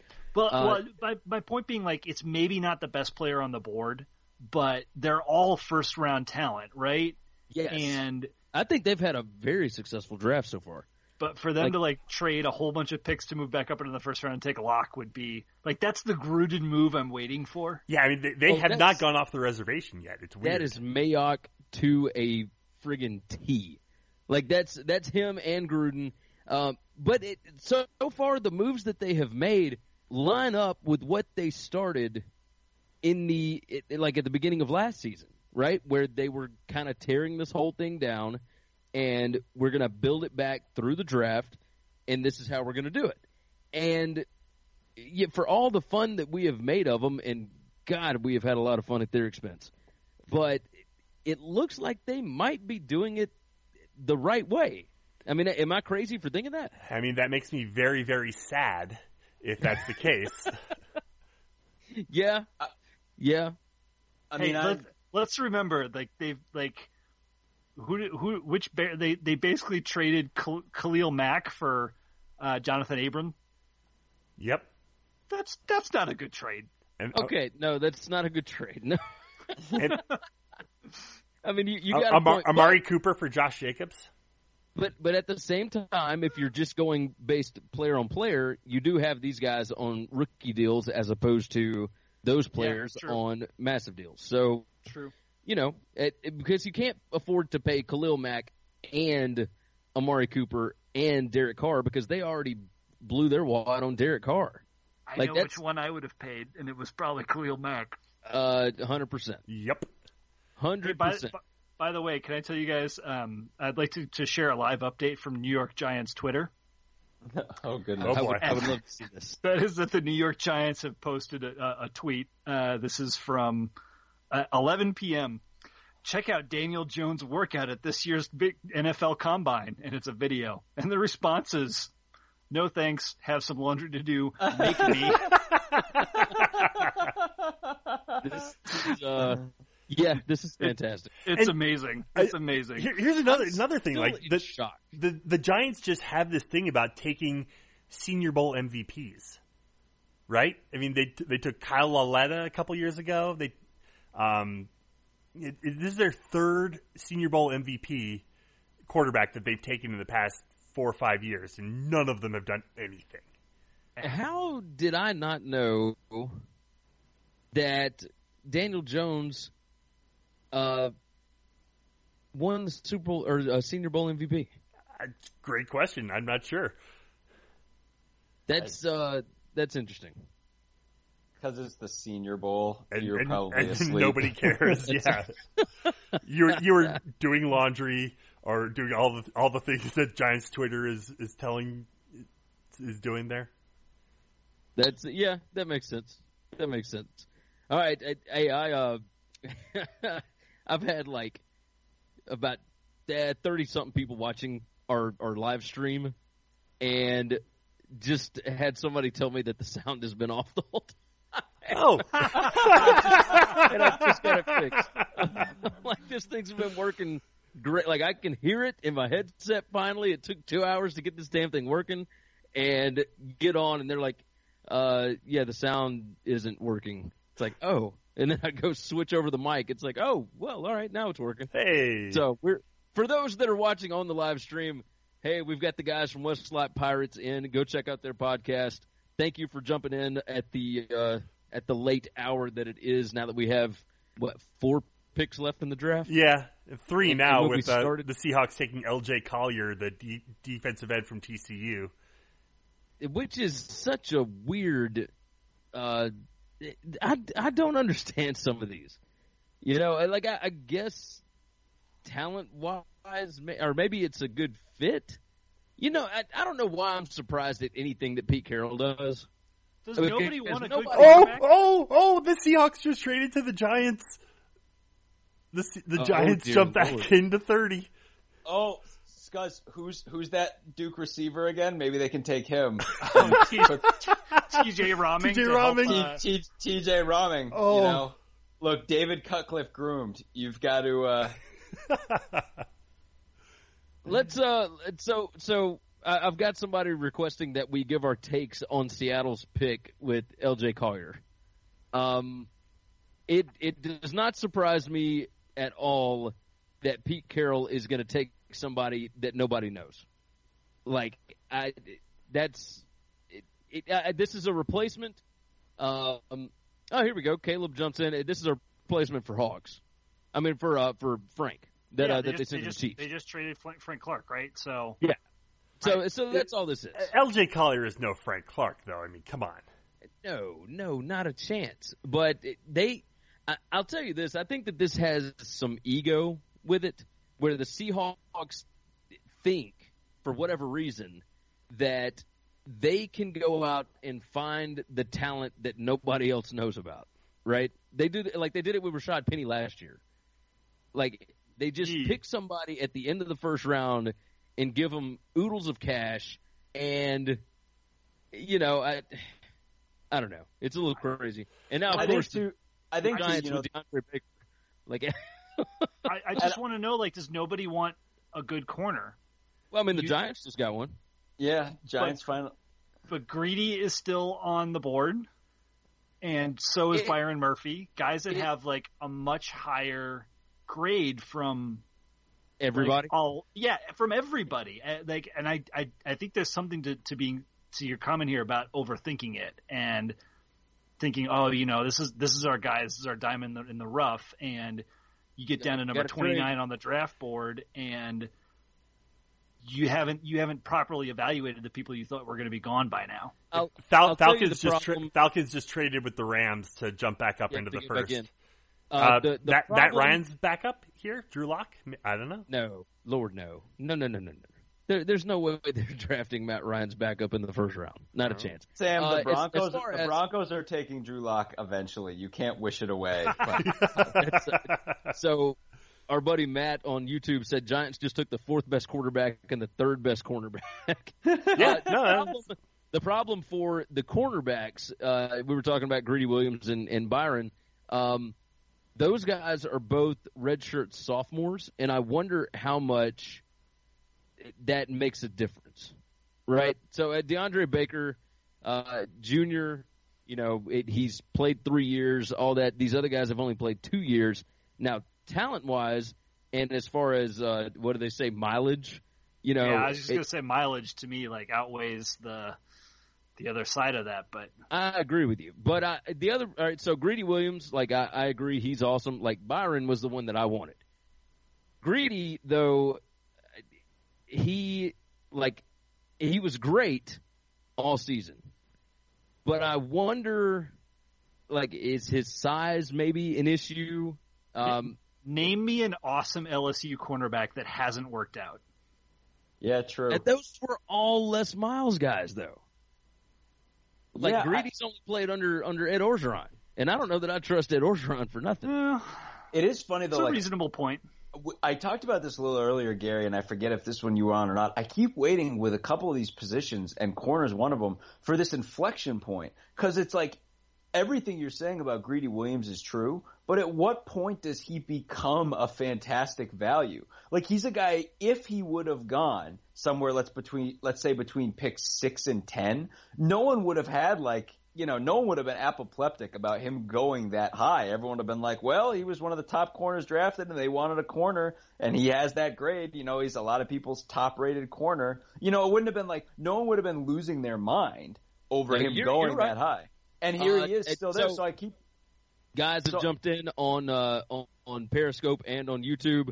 Uh, Morris Claiborne did not work, uh, so so we got one LSU guy, and uh, and then somebody said uh, Seattle shouldn't be allowed to draft in the first round, and Murphy missed most of his freshman year, uh, and that was with an injury, so that could have been why uh, Murphy is not, not gone yet. So so there's reasons behind this. Um, and uh, so uh, McKinnon, one of our buddies, jumps in. To be fair, safeties and defensive backs are getting too hard to judge in college compared to other positions. Um, but it, so, and another guy, Caleb says, uh, yeah, Byron and Greedy are better, but hard not to pick the Thorpe Award winner at the end of the first round if you can get him. Speaking, Yeah. speaking of Caleb, All Caleb, of it makes Caleb- sense.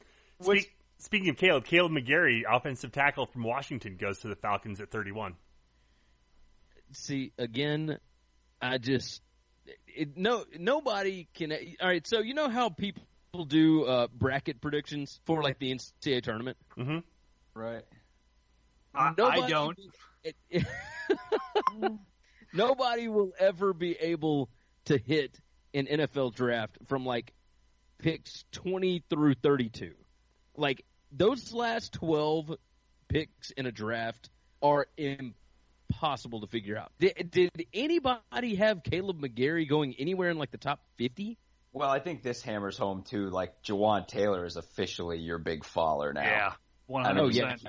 he should have gone a long time ago. And it's like that he's the I'd say he's the only one and I feel like there is one every year that he's the only one where like I ha- like now I'm like what's up? Like why is he what like what don't we know? You know what I mean? I feel like there's always a guy like that every year and I mean with like with a guy like Williams, there's just like clearly there's just not a run on corners at all and that's the same reason Baker slid that hard. But but Taylor, I mean, he got it's been what 10 15 picks since the Alabama State guy jumped him. And Well, I'm like so so Taylor was in in uh, Peter Schrager and Charles Davis's mock drafts. They had Jawaan Taylor going number seven to the Jack. Uh, um, let's see who else had uh, Jawaan Taylor number twelve to Green Bay. That was uh, Daniel Jeremiah. Uh, number Oh yeah, no, hold on. Uh, uh, Bucky Brooks over at NFL.com also had Jawaan Taylor number seven. So Well, Sam, the, the answer to our question we were batting around is who's the guy the Patriots will take at the last pick, and we all slap our heads and go, "How the hell did the Patriots get that guy again?" The Exactly. No leader, brainer. The leader in the the leader in the clubhouse would be Jawaan Taylor right Yeah. now. Yeah, that that makes a lot of sense. I mean, he's buddies. Uh, Belichick is buddies with uh, with Dan Mullen, so you know, eh, well, he's buddies with basically every. Yeah, I mean, who, who's he not buddies with Right. except for It's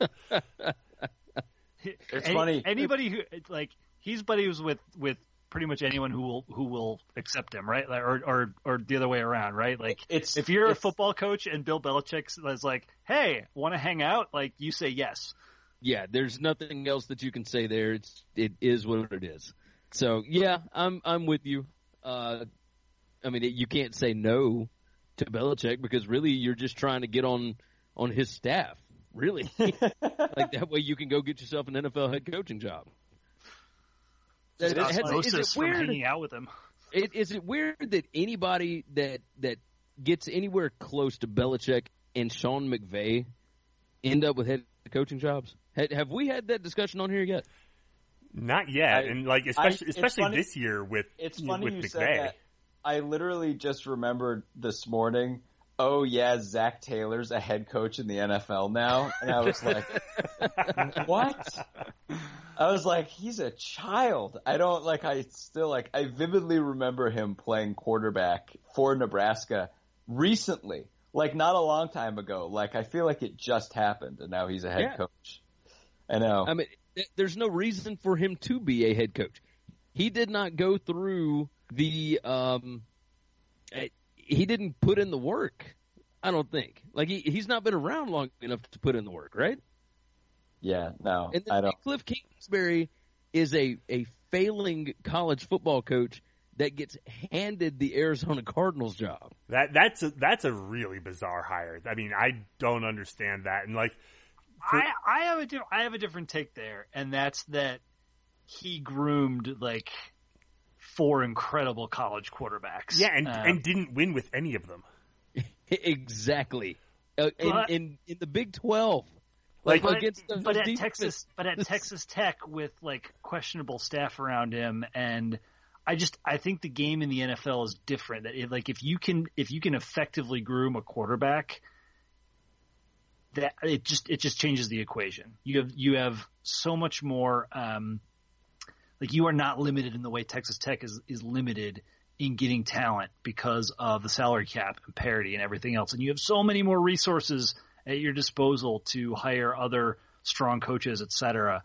You know, like whether or not he can be the CEO over over the Cardinals, uh, you know, in the head coach role and groom a quarterback, like that remains to be seen. But like I can I can see why I can see how you can discount what didn't go well at Texas Tech and still think that he could be successful in this role. let me let me just say I know Gary right now that it's it's a lot of your people, a lot of SEC people, but let me just say for the Westlot Pirates contingent out there, and I'll just let this sit.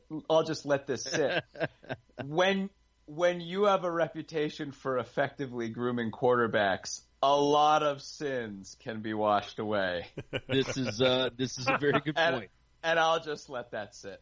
That's, uh, I'm, I'm sure that uh, I'm sure that the Broncos wish that there was somebody that they could hire to uh, to groom a quarterback. You know, like a like I don't know John Elway Or, like or like Gary along- Kubiak. yeah, Kubiak Yeah, or, is, or, is you know any of those guys would be fine.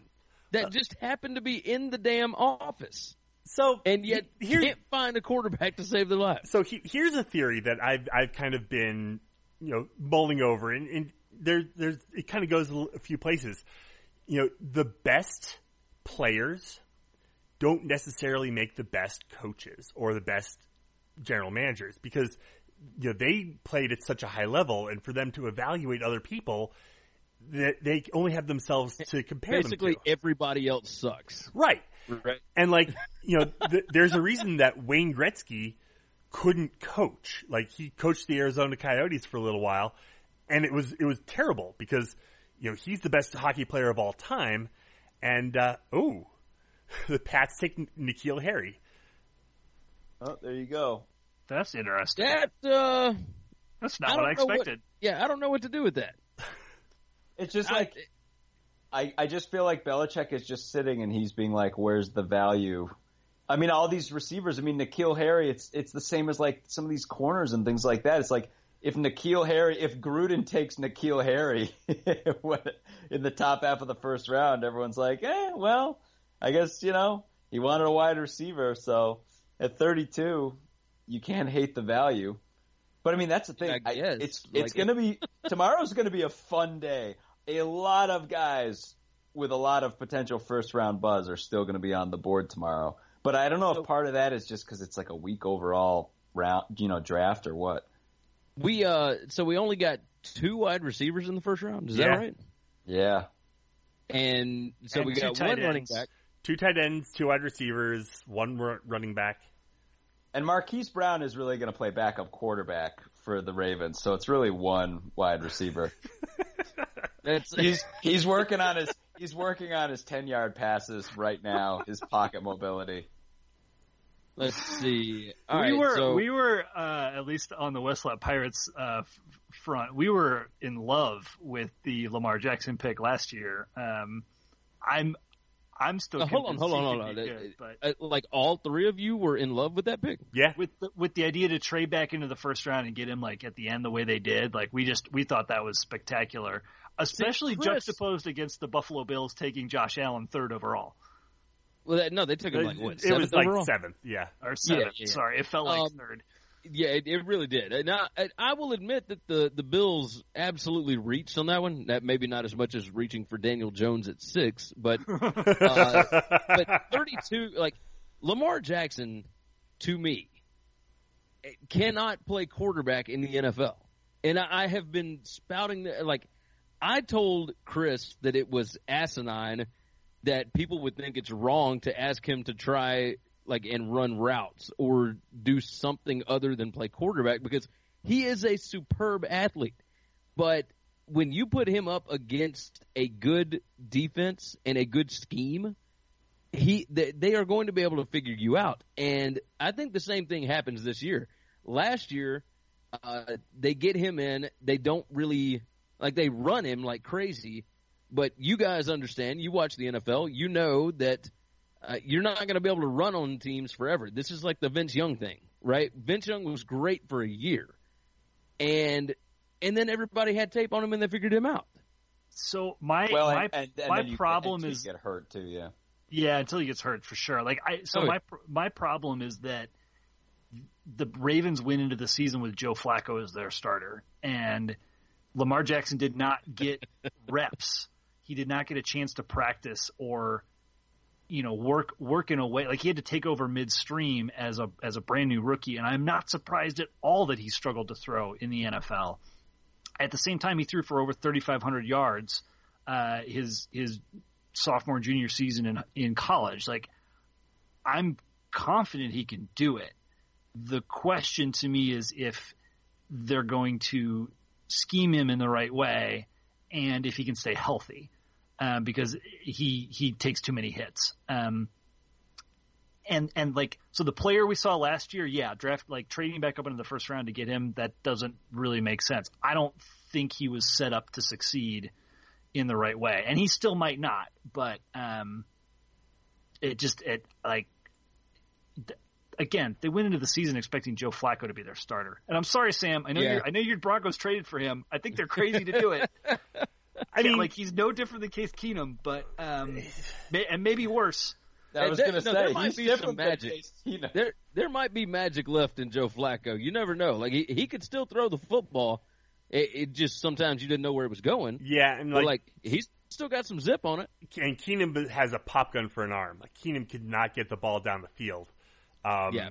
and you know, when I was looking at the at this draft, you know, at the quarterbacks there, I was like, okay, if Denver takes Haskins at ten, I'm okay with it. But I didn't love. I mean, Kyler Murray was not dropping to ten, and I don't love Daniel Jones, and I don't love Drew Lock. So, yeah, I was, you know, I'm just as happy to for the Broncos not to take a quarterback this year. If they suck this year, we can come back next year and you know see what we can't do about uh, getting in the Tua sweepstakes. If like it doesn't work out with Flacco this year and it ends up being another lost season. I, the quarterbacks next year are just better than the quarterbacks this year, and you know Denver's Justin good. Herbert and because there's no way that that Denver is bad enough to draft number one to get Tua. Like it's not going to be a tank for Tua thing. No, I, Uh, I, I there's don't too think much so. talent on that team. Um, but I, I could absolutely see him taking Justin Herbert. Sure, Absolutely. And- And and then but you got to wait two years before you can get to uh, uh, Trevor. You know. Yeah, I, I know um, Elway had been talking with Justin Herbert quite a bit, you know, even leading up to when Herbert decided to come back. So when you know Herbert didn't come out, I, I know uh, there was a lot of people in the Broncos front office that were like, "Oh shucks," because I, I think that what might have been the move if, he, if he'd have been there at ten. What one of one of our buddies jumped in. He said, uh, "Still can't fathom Daniel Jones being picked that high. Uh, sneaky quarterback in the draft. I still say is Jarrett Stidham, Uh, but okay. but okay, McKinnon McKinnon is an Auburn fan, so I'm not giving that any credence whatsoever. yeah, I still, There's no credibility there. I still, to me, it's for quarterbacks. I still come back to Will Grier because I feel like what at least like two, three guys are going to go off the board before Grier does, and I don't. I mean, as long as we're taking guys who have like, as long as we're taking guys sixth overall based on them having cannons for arms and being like, and being hey, and being a uh, David Cutcliffe uh, project. Right. I would. I think I'd rather have Grier in like the the mid to late second or third round than Daniel Jones sixth overall. Partly because I think Grier just may straight up be better than Jones. Um, I mean, I watched a lot of Um, college yes. football. Yeah. Yes. So I'm like, I don't. So I don't know. I don't quite get that. Um, but I don't know. We if Clayton Thorson's going to get drafted in any kind of respectable way, we need a real run on quarterbacks to happen tomorrow. So I'm hoping some some big names start coming off the board. Well, it, now, now to be honest, but- so I'm looking at NFL.com, and their uh, their draft prospects, like where they've got the the grades out next to them.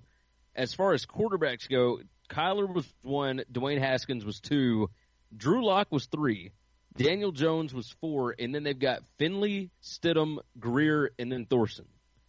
Yeah, fin, Finley's the interesting one to me amongst like the Grier, Finley, Stidham range. Um, and I just like how, how Daniel Jones isn't stuck in that situation, like in that kind of middle middle ground, is is baffling. And I I really think it's all about David Cutcliffe and who he's been talking to and.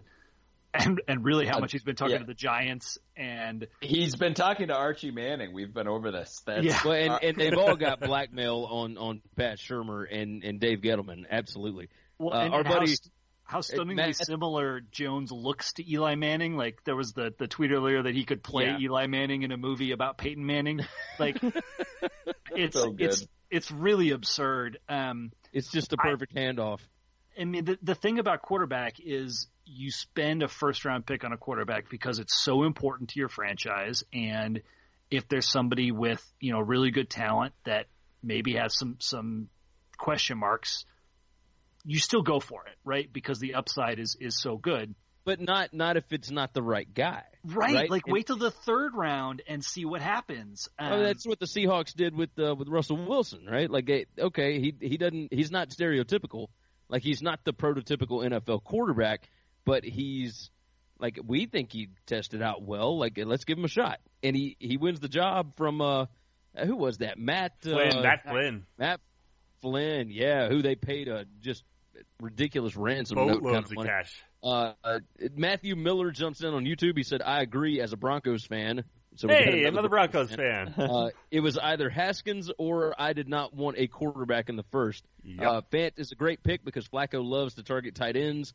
Ryan Finley is the sneaky pick here. I that I think that's true. Like to me, like to me, he's the best quarterback probably left. Um, No, I- he was re- he was really prolific at NC State. He's got a lot of measurables.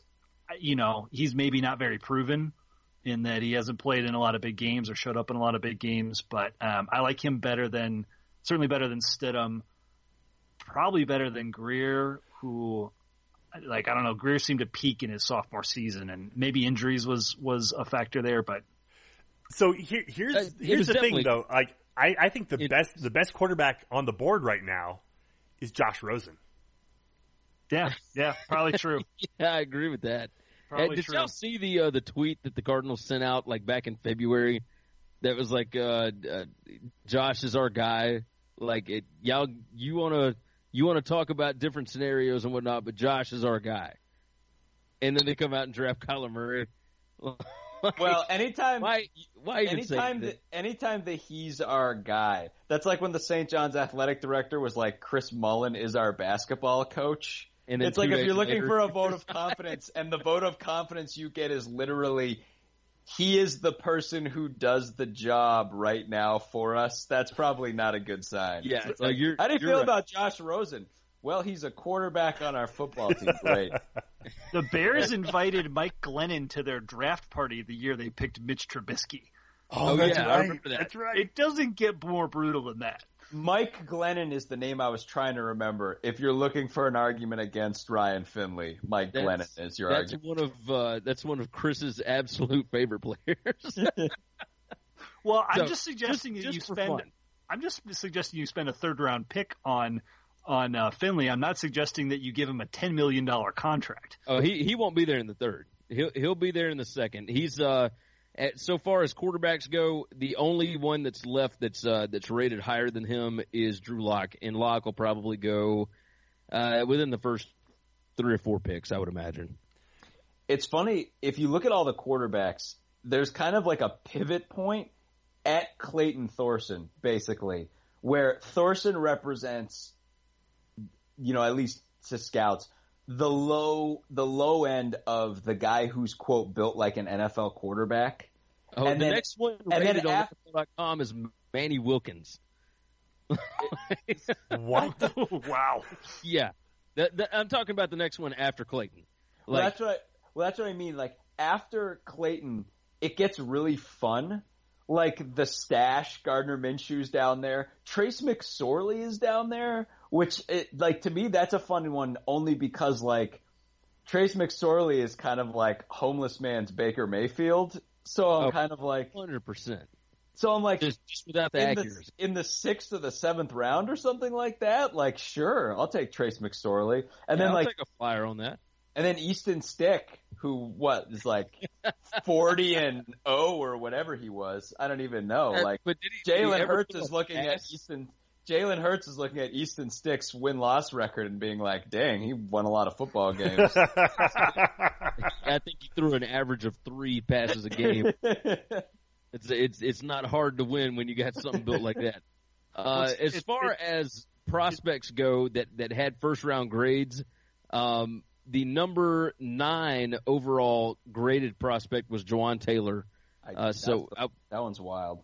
Yeah, So DK I- Metcalf is eleven. Uh, let's see, Greedy Williams is uh, eighteen. Um, let's see, who else we got left on here? 21, 22. Parris Campbell, wide receiver from Ohio State, is 22. Really? Uh, yeah, AJ Brown is 25. Uh, Cody Ford, guard out of Oklahoma, is 27.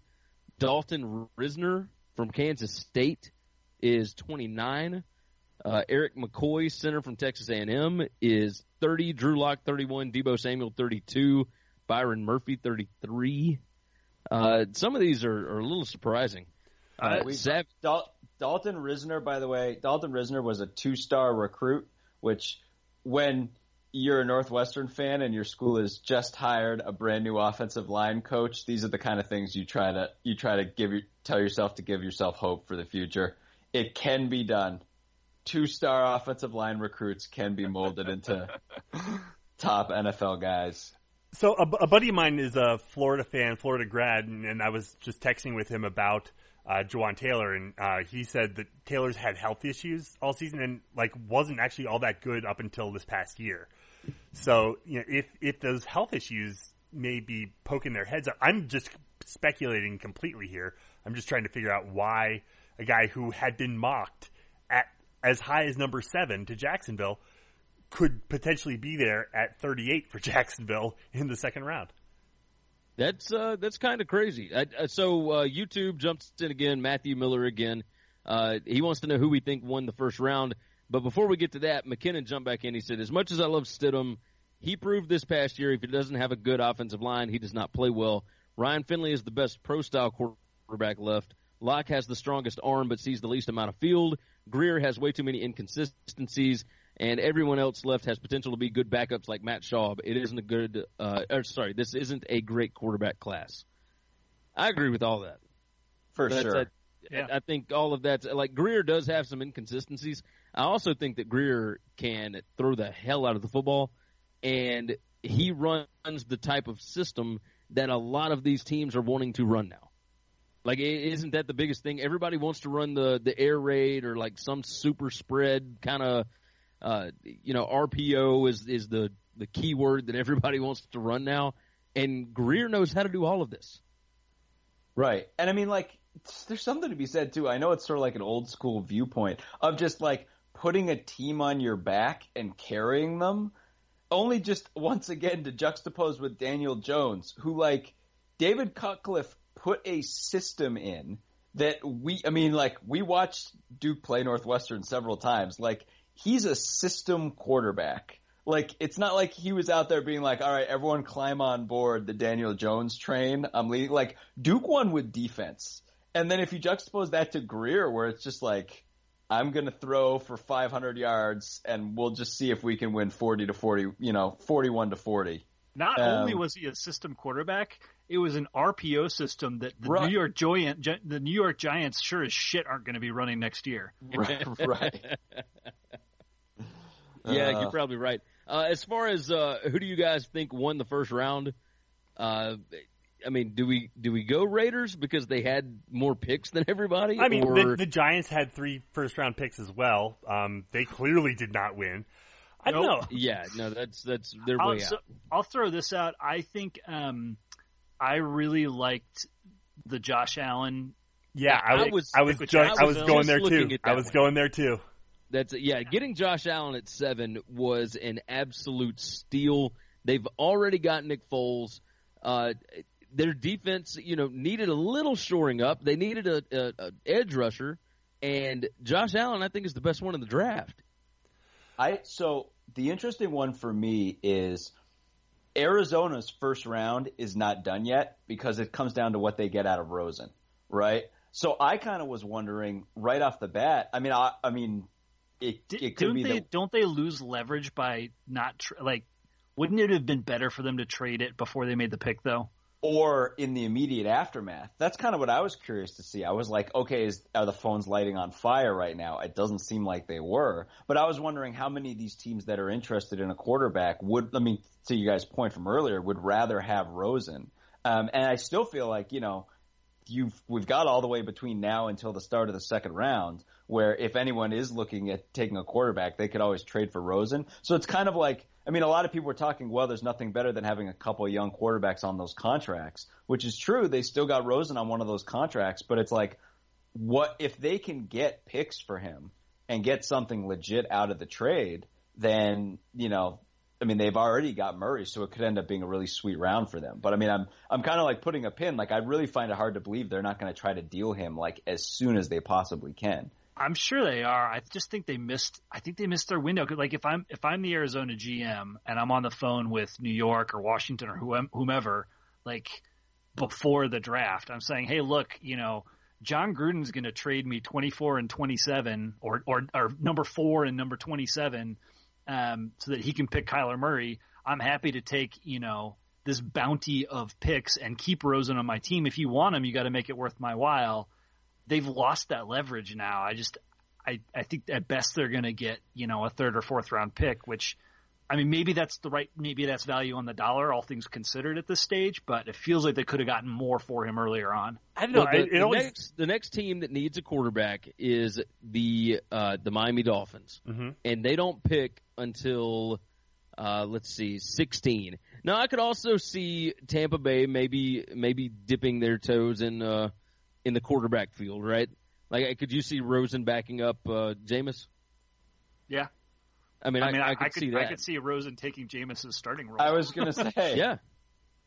I, I mean, I think Bruce Arians would absolutely love that, right? So it he fits what Bruce Arians loves to do. Uh, hell, he was at Arizona, so I don't know. It, it- all right, so McKinnon jumps in. He said the Cardinals have the next two weeks to get a good value for Rosen. After that, his stock falls considerably, and even though he's a great player, his mentality may never come back and destroy his career. Uh, Matthew Miller jumped back in. He said the Patriots are going to swindle Arizona and get Rosen for pennies on the dollar. That's the truth right there. Yeah, I, I believe that. I could see Rosen being the uh, the backup in New England. They, they've Who already is the got a quarterback that doesn't quote need money or need football at this stage, right? Right? Who who is the backup in New England right now? Hoyer. It's ah Brian Hoyer. Uh, but no, no, no. They uh, they drafted uh, uh, Danny Etling last year in the seventh round, and So, then yeah. they actually kept him on the roster. So Brian Hoyer is the backup to. I'm, I'm sorry. I, I do not hold Danny Etling in very high regard. oh, I can understand. You guys got to see him at Purdue. Yeah, we Like, sure yeah, did. He yeah. wasn't. Yeah, he that wasn't go ton well. better at uh, uh at, you know what's crazy? Chris and I talked multiple times about this. Uh, if you look at QBR uh, and everything else, Danny Etling and Jalen Hurts had the exact same stats uh, in in Hurts uh, uh, June no sophomore year. So like the year before this past one, they had the same numbers, same number of turnovers, same number of touchdowns, like all that. It was almost the exact same. And I mean, it just I looking at the numbers and looking at how much people hold Jalen Hurts in such high regard. Nobody ever talked about Etling like that. like it blew my mind. that's I mean- because he was Danny Etling. That's it. I mean, you're right. You're right. I mean, I I- guess I guess they're both six two. I mean, Yeah, I mean, the same size. You know, it, it, one plays for a team that you know competed for a national championship. Uh, or no, I guess that year won it. Although Hurts wasn't on the field when they won it. But uh, yeah, I mean, I, I don't know. I, McKinnon jumped back in. He said, "Perfect place for Rosen is New England. As long as he loses his attitude, uh, Bill would eat him alive." And I think that's probably true. Yeah. Like, I, I wonder. Like, Rosen looks like he would fit in New England, but I do wonder because he's he's kind of smug. Are we Like, sure he you- has an attitude problem? I just like I like I think people look back at like what he did as as you know whatever at UCLA. Well, that's the thing too. Is like is the bottom line is if he plays well on the field because Brady, like Brady doesn't even have like with the exception of Gronk, great Brady's like lives on a separate planet from the rest of the Patriots right now. Like you have all these young guys come in every draft, and then you have this like forty something year old guy dating like you know not who's been married to the supermodel who like I mean I it's just like a he lives like on a total other planet. So it's like if uh I you know I mean and it's not like Brady's not like a nice enough guy. I just think he has like nothing in common with everyone else on that team except you- that he just right. wins. So I don't know. But uh The I think the only people that he hangs out with are, are Gronk and Edelman, right? I, yeah, And and Gronk's gone, so. Which uh, do we have any idea who's going to replace Gronk? Gronk, like that- eventually. Uh, You can't. You, Yeah, you that, can't. that re- you- offense, like it doesn't work without having uh, a really big tight end, right? Yeah, I mean that that's why Denver got Noah Fant is to be that Gronk replacement. I mean, or the Gronk Jace. what the Patriots have been so good at doing for however long is adjusting, right? Like They are Belichick just seems to be a step ahead of the rest of the NFL in figuring out, you know, what is what is the thing that I'm going to do to counter what everybody's doing to counter what I'm already doing. Um, and you know, maybe that's where the N'Keal Harry pick comes in, and that he's looking at, hey, we're going to change our offense. We're going to get away from like we we can't replace Gronk. We, there's there's no player that we can put into that spot that can do all the things that he could do for us and, and create that versatility. So we're going to have to do something different. And maybe you know they take advantage of the fact like Brady's really good at getting the ball out super fast, so they don't have to protect him for too long let's stock up on some super fast receivers and see if we can carve people up on the edges, open up some space in the middle for a running game. I don't know, like he he's just going to figure something like that out, and that's going to be the way that they get around not having Gronk anymore.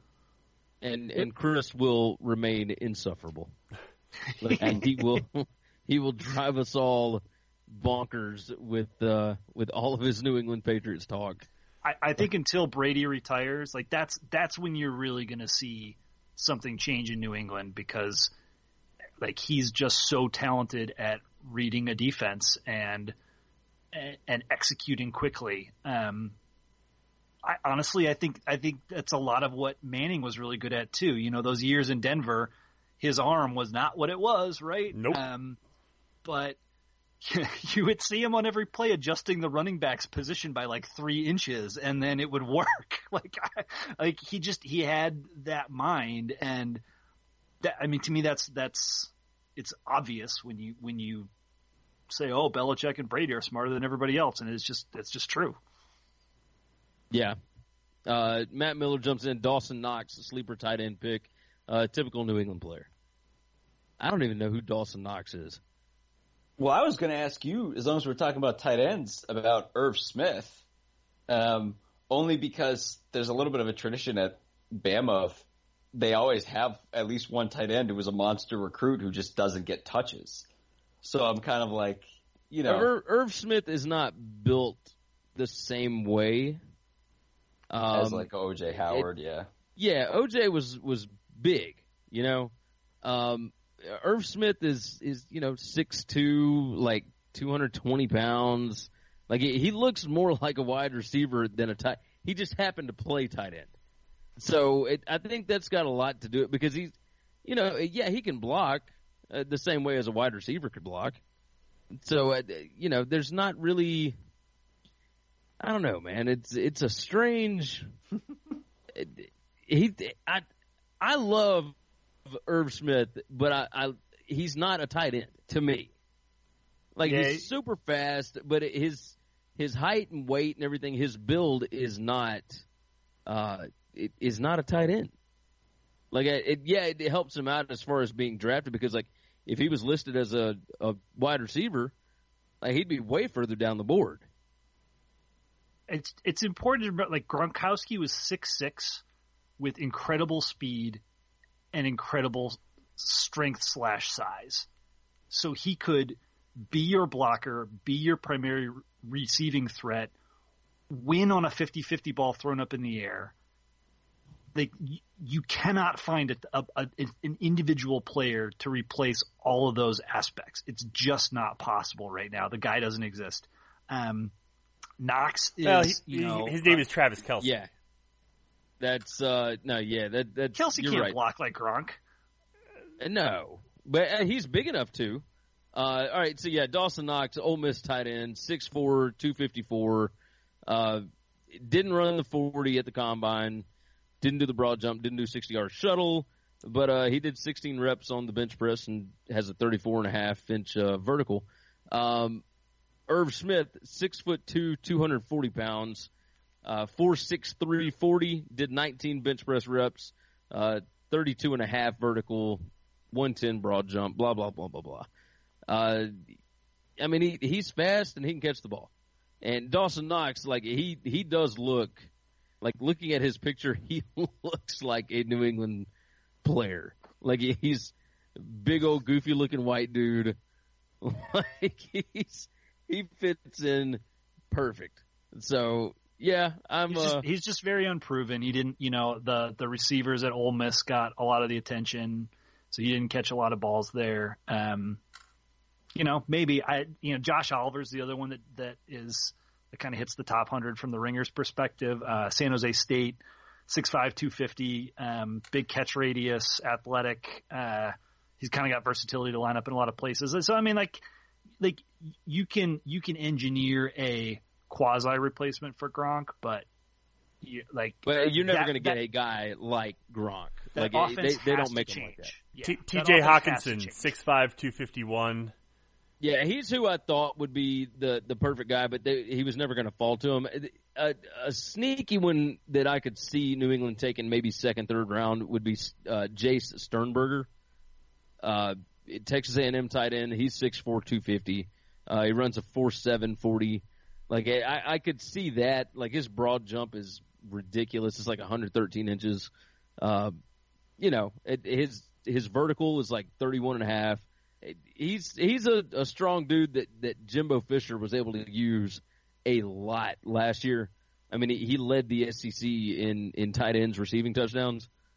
Um, that's you know that's that's what I'm thinking. I've got somebody asking any ideas as to where uh, Darrell Henderson goes. Uh, he's supposedly one of the best backs in the draft, certainly the best from Memphis in a while. Uh, so of course we got hometown people listening, which is always good. Uh, but I, as far as like running backs typically are not going to go off the board until like third, fourth round, especially like if he wins. It's Uh, crazy how much that's changed from like when I got into watching football, right? And it like the number one pick every year was was a running back. Um, it's amazing how much it's changed. So he's uh, Jacobs, who already went, David Montgomery, Miles Sanders, Darrell Henderson. They're all kind of like in that end of the second round, top of the third round space from like a big board standpoint. But I'm- unt- I'm so until there's a run on running backs, like Yeah, it's it'll be third or fourth round somewhere around there. And it, but I'm I'm amazed looking at the names on this list. Uh, you've got Damien Harris. Uh, you know, you already mentioned David Montgomery and Miles Sanders, Darrell Henderson. Love. Yeah. Uh, it- Dexter Williams, Rodney Anderson, uh, Trayveon Williams, Devin Singletary, Bryce Love. Like nobody has talked about Bryce Love or Justice Hill for that matter, like or Myles Gaskin, who was absolutely insane. It does does it blow anybody's mind that Elijah Holyfield decided to come out after his junior year at, at Georgia? Yeah. yeah. Not a great, not a great move. well, I mean, I guess like they they've got a big time running back coming in that uh, it, it, maybe he just saw the writing on the wall and was like, man, I better jump out now uh, while I got a chance. You know, It's- like that's that's the only option, I guess. it's funny to me to to look at this running back board and uh, see L.J. Scott way down at the bottom, only because I feel like I almost half of me wonders if L.J. Scott benefits from being the opposite of just about every other one of these guys. Where L.J. Scott's like, "Hey, I'm out here, giant bowling ball. Uh, if that's your thing, you know, like ten years ago, I feel like I'm like you know, high second round pick. Now I'm like struggling to get drafted. Um, I'm out here ready to just like tote the rock four yards a carry. And then all these other guys are like, I can catch it out of the backfield on third down. And everyone's like, mm hmm, you're the guy. That's, that's who we want. It's uh, Yeah. dude. Benny Snell Yeah. is at like number twenty two on running backs. Like Yeah. it, it, you got uh, Mike Weber from Ohio State. You got uh, James Williams from Washington State, Jordan Scarlett from Florida, uh, Nick Brossette from LSU. Like uh, this is absolutely crazy. Uh, got somebody asking who is the most surprising player to still be available for you guys. That, that's probably going to be Taylor, right? Yeah, I Yeah, mean, although, like, it unless sounds like unless getting- the injury, yeah. unless his injuries are actual are an actual thing. Um, I think for Uh, me, so it's, I think for me we- it's greedy. yeah, Okay, I was I was going to say if it's not Taylor, if we're if we're taking him off the list, uh, it's it's got to be it's got to be Greedy Williams, I guess. I'm, I'm also Like, a he, li- he came out early, and it, yeah, go ahead. no. Go I, ahead. I was gonna say I'm also a little surprised someone didn't uh, jump back into the first round to take Lock just to get that extra year on the on the contract. I mean, do I think Lock is a first round talent? No, but I think someone you know w- would have wanted that extra year uh, on that on that contract. So little little And- and- surprised and- that that, that And didn't happen. everyone thought four QBs were going to the first round. yeah. Like he was a Oh, yeah. consensus first round pick. Yeah, I you know the going back to Taylor, the interesting thing about me, not so much about Taylor, is the idea that okay, so you have all these people doing mocks, right? And a lot of the mocks, at least the informed ones, are based on communication with the teams, or we think this team thinks this about this player, et cetera, et cetera. But very little communication comes out, right? And I think one of the things in his case, right, a lot of people must have had him as an injury red flag, and that a lot of the mocks just weren't able to account for the fact that maybe like you go to a team and a team's not going to tell you, look, we don't have this guy on our board because we think he's a red flag for an injury. Like they're just not going to give you that information. And maybe that's how a guy like that, if that is what the deal is with him, that's how a guy like that ends up falling really far because like all these people who are mocking being like, well, we think they want to tackle and we think this guy graded out as high as everyone, whereas like the team is like, well, on our, on our board, he's a stay away, but we're not certainly not telegraphing that to anybody. So I don't know. I don't know if that's the reason. Just because if it's not that, we don't have any other reason why he's falling. Yeah, I mean that's that's got to be the only thing, uh, and and other teams are, are wanting to stay off of him as well, you know, because everybody is is everybody expected him to go to Jacksonville, and maybe if they can still get him at like thirty eight 38, yeah, or whatever it was, um, if they can still get him at thirty eight, like I, I would be surprised if they let him drop further than that. Uh, but I mean, we'll see. I, I got somebody jumping in saying, uh, by the way, uh, hope y'all continue this the next couple of days, or at least do a summary afterwards. Love the WLP and WCE team up. Uh, so if, if we can't Thanks, do it y'all. on Friday, if we don't do it Friday or uh, or Saturday, maybe we do uh, maybe we do a recap uh, Sunday or, or sometime next week. Especially now that we've got the tech the tech figured out. Yeah, Yeah. that'd be awesome. Yeah, the the tech was the the biggest. It's, I I feel so ridiculous and yet so relieved that this thing is now working. Hey, you figured it out, man. It's Good on you, uh, Gary. it it blows my mind. I've I've been running the show a certain way since January, and you know I use a USB mic, and it's just set up in my office, and all I do is plug in the USB, and it's it's very automated, but I don't talk to anybody else. And we have had these interfaces set up for three years now, and everything was installed and all this, but. uh but uh, now that I'm thinking about it, looking back, it, it had all, all these Windows updates and all this done to it. And I'm guessing the old driver didn't work work with the Windows update, so it had to update the driver, which took like two hours. Uh, how long did you and I like? We, you three and us, uh, like we sat on here for over an hour before we even like recorded the pod, right? Yeah, so I Yeah, right yeah. now right now I'm sitting on um, two hours and forty seven minutes of recording. That uh, not all of that's going to go up, but for for those for those of you watching on the stream who do want to kind of jump in as we kind of started officially recording right around pick number twenty. Uh, I that's think gonna- you should just upload the entire thing. the whole thing. We can do The that. Oh, whole God. thing. Oh Just, God! just upload all of it. Let people listen to it at like, you know, listen to it at two x or whatever it is, Three hour And- pod. Oh, Oh, boy. and Well, just- listen to the I'm like going back through. I'm being like, I, I'm trying to think back and being like, if I want to run for political office someday, 10, 15 years from now, what was said in the first half before we went live? John, just don't travel to the state of Mississippi. That's all. Yeah, you'll, you'll be fine if you don't do that. Everything I- else will be fine. Just I mean just for you know background on this like Sam John and I have been have been recording our qu- quote unquote live draft pod for probably 3 or 4 years now no, and- we, we've been doing it for longer than that. is it longer than that I Well, think, it's, I it's, think s- since we started the pod, I mean, we did it real early on. it's always nonsense where it's it's it, like imagine the three of us are are sitting in a room watching the draft and just talking about it and reacting to it except that we're not in the room with each other Well, for, Like, for a while, I, I used to go over to John's house, um, and we would be sitting in the room and have you dialed in. So, I mean, the two of us were, were in the room together, but now, um, that's obviously not the case. Now but we've it, got. but it, but yeah. it always ends up being a, sh- a bit of a shit show. Oh, yeah, right? for like, sure. Oh, yeah, yeah, we fully well, accept and uh, to and- be but fair, have fun so does it. the NFL draft. Yeah, The- no, every that's year, the True. NFL draft is a shit show. Right. So, and, and Chris and I have always done a uh, a recap of it. Uh, we never did it live because God bless, it takes forever to get through the first round. Yeah. And and and then of course the other ones take forever as well, and it's so tough in the second through seventh rounds to be able to react to things as they go on. Um, it can be a little, you know, it, trying to get caught up and talk about each one.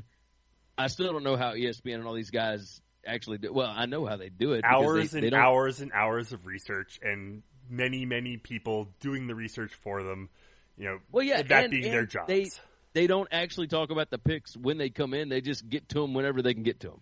Well after the like first round yeah no it's they're all like it's all other stories and and- except when like some big name pops up here and there That's that's I got somebody. I got somebody that jumped in. He said, uh, one first one said, "How soon do you think Haskin plays?" And then another guy said, "Go Pats! We got a stud at wide receiver." Like, so, did you so get the my, right my, stuff? que- my question to you is, what fake handle did Chris make up so that he could? I mean, that's got to be it, right? It's, I, I haven't. Has Chris actually texted back in? um, Has he, he- he's, So he's done for a those little, that don't know, we, we have a we have a group chat that we uh that, that we have started. When did we start this? Uh, back in football season, Be- Yeah, right, right before- beginning of football season yeah I don't even know. Yeah. and it's and it's just our two podcasts talking absolute nonsense all the time. Uh, and it's it, I I have to mute it because like it sometimes when this thing gets going, it is impossible to keep up with or uh, to hear anything other than your phone when it starts. yeah But uh, but yeah, so Chris has been jumping in here and there, and he uh, yeah, he he jumps in. He's like, yeah, not a bad pick. Like it, he, for those that are just joining, Chris went to the movies tonight. Uh, rather than watch the NFL draft, Chris was the first one when when we brought up doing this together. Chris said, "Hell yeah, that's a great idea. We should do that." And then the next week, when we were like, "All right, so what are the plans? When are we going to start? What are we going to do?" Chris goes, "Oh yeah, by the way, uh, I got Avengers tickets, so I'm not going to be able to do it." That's almost as bad as uh, having planned a bachelorette bachelorette party for this weekend in Nashville. That's uh, yeah. You saw the tweet I sent out, right? like uh, people get down there and don't know what's going on, so they're and, and to be fair, like it was going to rain on them anyway, so at, at least they had a party to go to. To anyone who's ever been in a bar and then suddenly a bachelorette party showed up in the bar, it's just that little moment of karma. That's Oh, yeah. all I'm saying. It's uh But in Nashville, it's like nine bachelorette parties show up in the bar. Right. oh, and it's every bar. yeah every bar I mean Right. that that is the bachelorette capital of the world. So, did you guys see the uh, the Godzilla commercial that came on? yeah Did y'all know there's a Godzilla movie coming out? Yeah, it's uh, the sequel to the one they did a few years back. How Um, did I? This looked badass. It had uh, uh, it had Tywin Lannister in it, yep. and it had uh, Eleven from uh, from Stranger Things. Uh huh. Like, can they still get these actors and uh, and actresses for like cheap? Is that why they did this? No, I mean it's a this is a big budget. I mean they they dropped a lot of money in, uh, into this, and you know the the one that they had a few years ago, um, what was it? No, it was uh, Aaron Taylor Johnson, or it was the, the Elizabeth Olsen was in it. Uh, Aaron Taylor Johnson, I think, uh, they, they played the the twins in Avengers Two. They were both in it as kind of the leads. Um, I, Brian I just, Cranston was in it, I think, for a little bit. That's, that's oh, I do. I do remember that. Yeah. I just feel like by the end of it, Godzilla was really close to becoming like our guy, and I feel like by the end of the movie, they were like really close to just like spray painting an American flag on the side of Godzilla. and Yeah. I, I think they. I feel like this movie is just going to be the culmination of that. It's going to be like, like Godzilla. He like he's gonna come out. They're gonna play like proud to be an American, and he's gonna kick the crap out of Mothra. It's gonna be like incredible. Guys, I don't mean to like kick a dead horse, um, but I'd like to read a tweet for for y'all from uh, Pat Pat Leonard, whoever that is. He says, Dave Gettleman said this doesn't mean Eli Manning in 2020 is out of the question. In fact, said they could be the Green Bay model, meaning he may have taken a franchise QB at six in the draft to sit him for three years. Doesn't rule that out. Yes. Hashtag Giants. Oh boy. That's uh, yeah, that's that's about uh, it, the most Giants thing that you can do. That Oh, doesn't really God, work. That doesn't really work though, because the Giants are going to have to sink more money into Daniel Jones than the Green Bay had to sink into Aaron Rodgers for that time frame. Uh, Uh, yes, Yeah, twenty fourth versus sixth. Um, I with think with so. a with a different uh, pay scale too. yeah. well, see Um, this this makes a lot more sense if you take him at 17, right? Yeah. Like at, at that point, you can do whatever the hell you want to with him. But if you I- take I- him at six, like it, there's nothing else that you can do. Like you have to play him. I, I'll be honest. Like, him. I, I would have been. So I, I really, I really don't like the Giants. Um, I have some very palpable Minnesota Vikings memories um, at the hands of the Giants. I like, I, I, I don't like them for many, many reasons. And going into this draft, I wanted nothing more than for them to draft Daniel Jones. Even if they had done it at 17, I still don't like the pick. I don't like the player. Um, but it would be at least like marginally defensible when they picked him at six, I was I was euphoric. Uh, it was it's the happiest thing that happened in this draft by far, from my perspective, and I'll probably be talking about it for the next six weeks. I can only imagine what it's like just New York, where like the New York Jets are like, "Hey, check out these North Texas unis," and then Gettleman's just like, "Hold my beer." Oh my lord! Uh, it got somebody said, "How about Mississippi State having three first rounders?" Uh, he said that's big for us considering our past. Uh, yeah, that's uh, that just let's. Uh, so I did text in and and tell the guys when I was having my computer issues uh, that it just lets me know exactly how much of a schmuck Joe Moorhead is for going eight and five with this Mississippi State team. Uh, had Dan Mullen stuck around, I think this team goes at least ten and three, and and maybe a little better, Uh, because this was going to be the best year in Mississippi State history, and it it was not close to that. I mean, I QB issues, though. yeah, QB issues, complete Uh, but change that's, in that's scheme. all on Moorhead. That is all on Moorhead because the the best coaches take what they have and they mold a scheme around that quarterback. They kept trying to get Fitzgerald to throw the football, and everybody in the free world knows that Fitzgerald cannot throw the football. So it, all you got to do is come up with a different plan. Somebody do run the triple option. I don't care. Like find a way to make that dude less of a liability to where he's not throwing the ball to the wrong colored jerseys, and you got ten wins. I mean, they they had several. They there were at least two games that I know of that they would have won had they just kicked another field goal. Like it blows my mind. Absolutely blows my mind. Um, do we want to do like a, a quick recap because I am going to get a I'm going to have to get out of here at some point. yeah, Yeah. I Yeah, know. like I still we're got to gonna- go to work in the morning. we are. Let's let's try to put some sort of pin in this. Exactly. We all. Let's uh, uh, here we'll go through all 32, and all I want is is somebody to toss in like a sentence, you know. So so Arizona Cardinals, Kyler Murray, number one quarterback out of Oklahoma. What you got? And he's he's got the potential to be really really good if he can stay healthy and if he can learn to play like Russell Wilson in the pocket or and not get hit. You know, he he could be really really good. especially under Kingsbury. I think that was a good pick for Kingsbury. Uh, I don't necessarily like the guy. Uh, I don't think he's going to be great, but I think he could be really good in that system.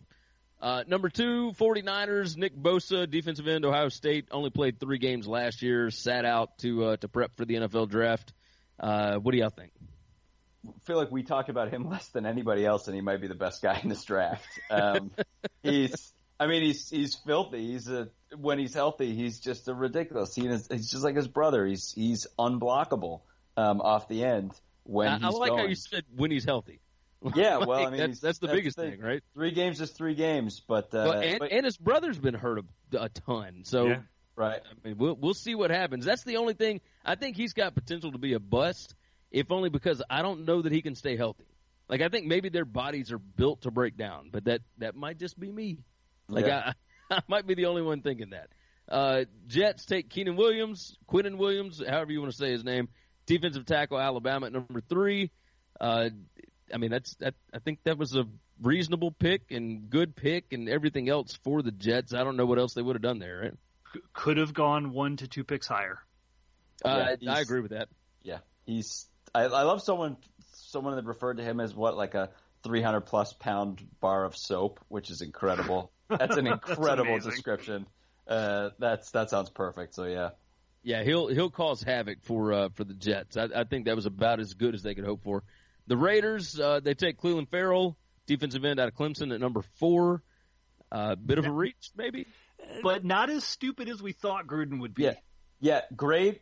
I mean, the player's fine. I just feel like they could have got him later. But I mean, you can't hate the player. He's a good player. Yeah, no, he's he's definitely good. And and the fact that the Raiders didn't have another pick until 24, um, yeah, I, I could understand taking him at four if if they thought he was the guy. Uh, Tampa Bay Bucks number five. They took Devin White, linebacker out of LSU. He's a stud. absolute stud. That doesn't surprise me at all. Uh, I, I thought maybe Josh Allen would go there, uh, but Devin White doesn't surprise me in the slightest because he is otherworld. Josh Allen did go at six though. Nope, the other, the other Josh, the other Josh Allen. Oh, the wrong Josh Allen. The- They ran it. They ran it back. How can we get a new Josh Allen? Said New York. That's uh, that's exactly what they did.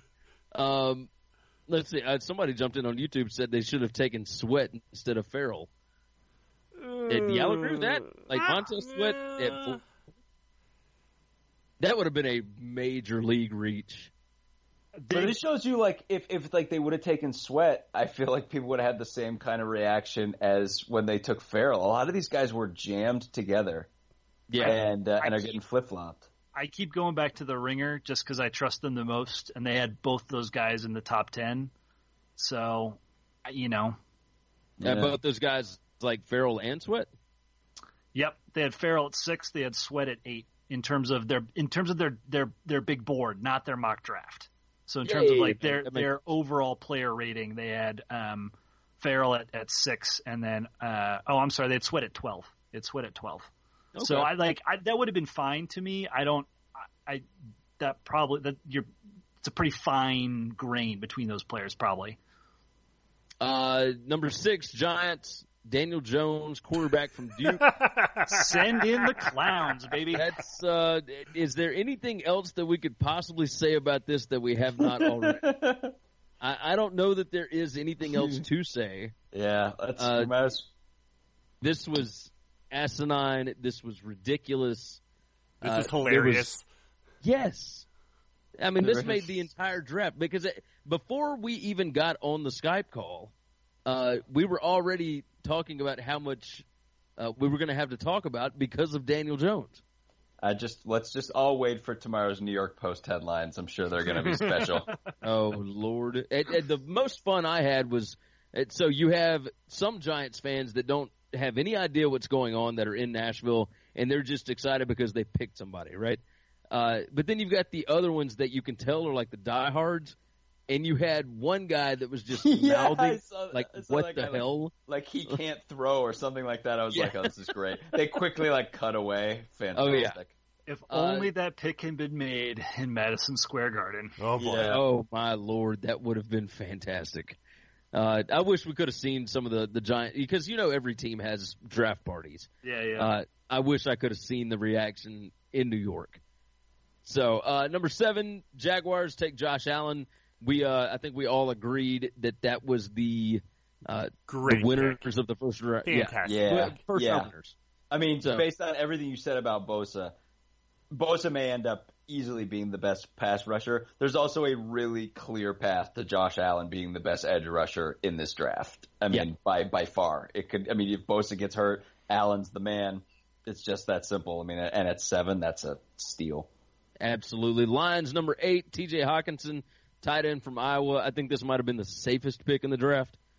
Yeah, I mean, Uh, Haw- Hawkinson is probably the closest comp to Gronkowski, and you know, for for the great Lions, for Matt to, yeah, exactly. Patricia, you know, taking someone in the style of the guy he knows. You got it. Number nine, Buffalo Bills, Ed Oliver, defensive tackle out of Houston. Uh, does that, I mean, a lot of people had Oliver going earlier. Uh, This did not surprise me that he dropped to nine. Uh, I think he fits in well with Buffalo. I, I'm curious, a guy that's always been in Houston, you know, his entire life, what he's going to do when he gets up to uh, to Buffalo, New York. Well, he'll he'll hopefully have a jacket that he can actually wear the entire time, and there won't be any fights over it. I mean, what Be able to- he won't be able to ride horses year round up there, I don't think. But you know, I could be wrong. Uh, what, what- Steelers. what did what did Aaron Donald do when he got to Los Angeles? Yeah. I mean, Lo- guy, Los guys, Angeles is a little different than Buffalo. guy who spent all of his life growing up in Pittsburgh. He Yeah. did just he did just fine. I think Ed I think Oliver all- did the exact same thing. Oliver, yeah. I mean, I just, well, some people are like, he could be a little taller. I'm like, oh God, if that's the worst, if that's the worst thing you taller. could say about him, like, this guy literally was Houston's defense for years. So Oh, yeah. It's not I- like he's the only thing he they got double teamed on every play. So I think he's going to be just fine. Steelers take Devin Bush, linebacker from Michigan. Uh, I think we all agree that they only did that because they thought the Bengals were going to take him because they had to trade up with uh, with Denver to get that. Spite pick, spite the Bengals. Yeah, uh, because I there, I just don't see any way that Devin Bush beats out anybody that the Steelers have under contract right now. So this is more a developmental pick. At the same way that they uh, they had to develop the kid from Virginia Tech from a couple of years ago that everybody said they reached for. Well, Uh, I, I know if, they get- if Denver had stayed at ten, I would have been very happy with Bush there. Oh yeah, oh yeah. I, I don't I don't think it's a a major league reach like as far as the talent of the player. I think as far as team needs go, uh, this didn't really fit what the Steelers' team needs were. I don't think. especially to trade up. That's the weird part. And, Yeah. And ironically, I think if if it was the guy that the Bengals were going to take at, at 11, I think they got a far better player in Jonah Williams. Oh, I, I agree with that. I agree with that. Uh, YouTube jumps in. Terrell Edmunds was the uh, the name of that Virginia Tech player. Uh, Jonah Williams, Bengals at number eleven, offensive tackle from Alabama. Uh, he can play guard. He can play tackle. Everybody said that his arms were too short to play tackle. Again, like how many how many hands tall is he? I mean, come on. Who cares? Uh, you saw this guy absolutely manhandle uh, legit defensive linemen year after year after year at Alabama. Plus, Uh, it he's sounds got- like he's like he's like Ray Allen shooting three pointers or something. He's got like OCD about game prep. Sounds fantastic. Like sounds like Oh, the guy yeah. just literally does nothing but study spreadsheets and like figure out how to win. Oh, it's it, it- that's a that's a legit thing. That his roommates and and whatnot have come out and said he doesn't do anything but football. Like and, and you want guys like that on your team. You know, it, it- there's something to to be said for guys that understand that you got to get out a little bit. But I mean, if you're in the NFL and this is your job, like man, yeah, you want dudes that eat, breathe, and sleep football. I mean, they aren't there Uh, to play school. Yeah, you got that right. That's it. We don't bring players down to Tuscaloosa to go to school. Are you kidding me? I'm saying in in Ohio they appreciate that. That's as they should. Green Bay Packers at number twelve take Rashan Gary, defensive end from Michigan. This Uh, is a this is a potential for me for a swing and miss of the of the first round. I Yeah, agree. I, I feel like it was a little high. If, Uh, if anybody if anybody had a really bad first round outside of New York, um, and I and I really didn't mind New York's second pick, but like Green, neither of Green Bay's picks felt good to me. No, they uh they took Gary and uh and Darnell Savage, and that was just strange. Like really, uh I don't know. We'll we'll jump off for Sean Gary. Uh, let's let's do thirteen. The Dolphins, Christian Wilkins, defensive tackle, Clemson. Uh, that was I, I think a really good pick for them. Nodding vigorously. Yeah, Well- I mean, I, I We all- expect we I were one- expected him to go Haskins there, but you know, if they're not going if they're not going first round pick on a quarterback, I mean, that's a hell of a pick. No, they they got Ryan Fitzpatrick. That is the ideal No, they don't. team. Oh yeah, That they is- do have Fitzpatrick. Yeah, yeah, yeah. Yeah. They uh they that is the ideal team that will tank for Tua. Yep. Like that's that's exactly what they're doing this year. Uh, Atlanta Falcons, Chris Lindstrom, guard from Boston College at number fourteen. Uh, that's yeah, that fits. Fi- You know, get some more protection. I don't say if, if any of us have a deep thought about a guard from BC. I have not. I got nothing. I, the only the only thing is you needed more protection for Matt Ryan. Uh, you got to give him more time to throw. I think this fits that well. Uh, Redskins, Dwayne Haskins, quarterback from Ohio State at 15. Uh, not surprising, I don't guess. No, not at all. I mean, they were thrilled that he dropped in their lap, and I know they were trying to figure out a way to move up to get him, but the fact that he he dropped them, I mean, they're ecstatic. Yeah, I, I agree. And and you know when uh, uh, when Snyder took over the draft, everybody knew this was the direction that they were going, and they didn't even have to move picks or anything to move up to get him. Like this is way better than the RG three uh, uh, draft. So you know he's not giving up you know the entire farm to get one guy, and you know I, I think it remains to be seen whether or not Haskins will be a great NFL quarterback. Uh, but you guys saw him in person and, and you loved him, right? Yeah, John and I were both like I, I still have like PTSD from what he did to Northwestern in, the Big, in the Big Ten championship game. yeah. He uh that that was a really good Northwestern defense and he chewed them up. I mean it was it was something else. Uh Brian Burns, number sixteen, edge rusher from Florida State to uh to the Carolina Panthers. Uh it, eh, cool, I guess. Fine. Right? Yeah, Yeah, that's I- fine.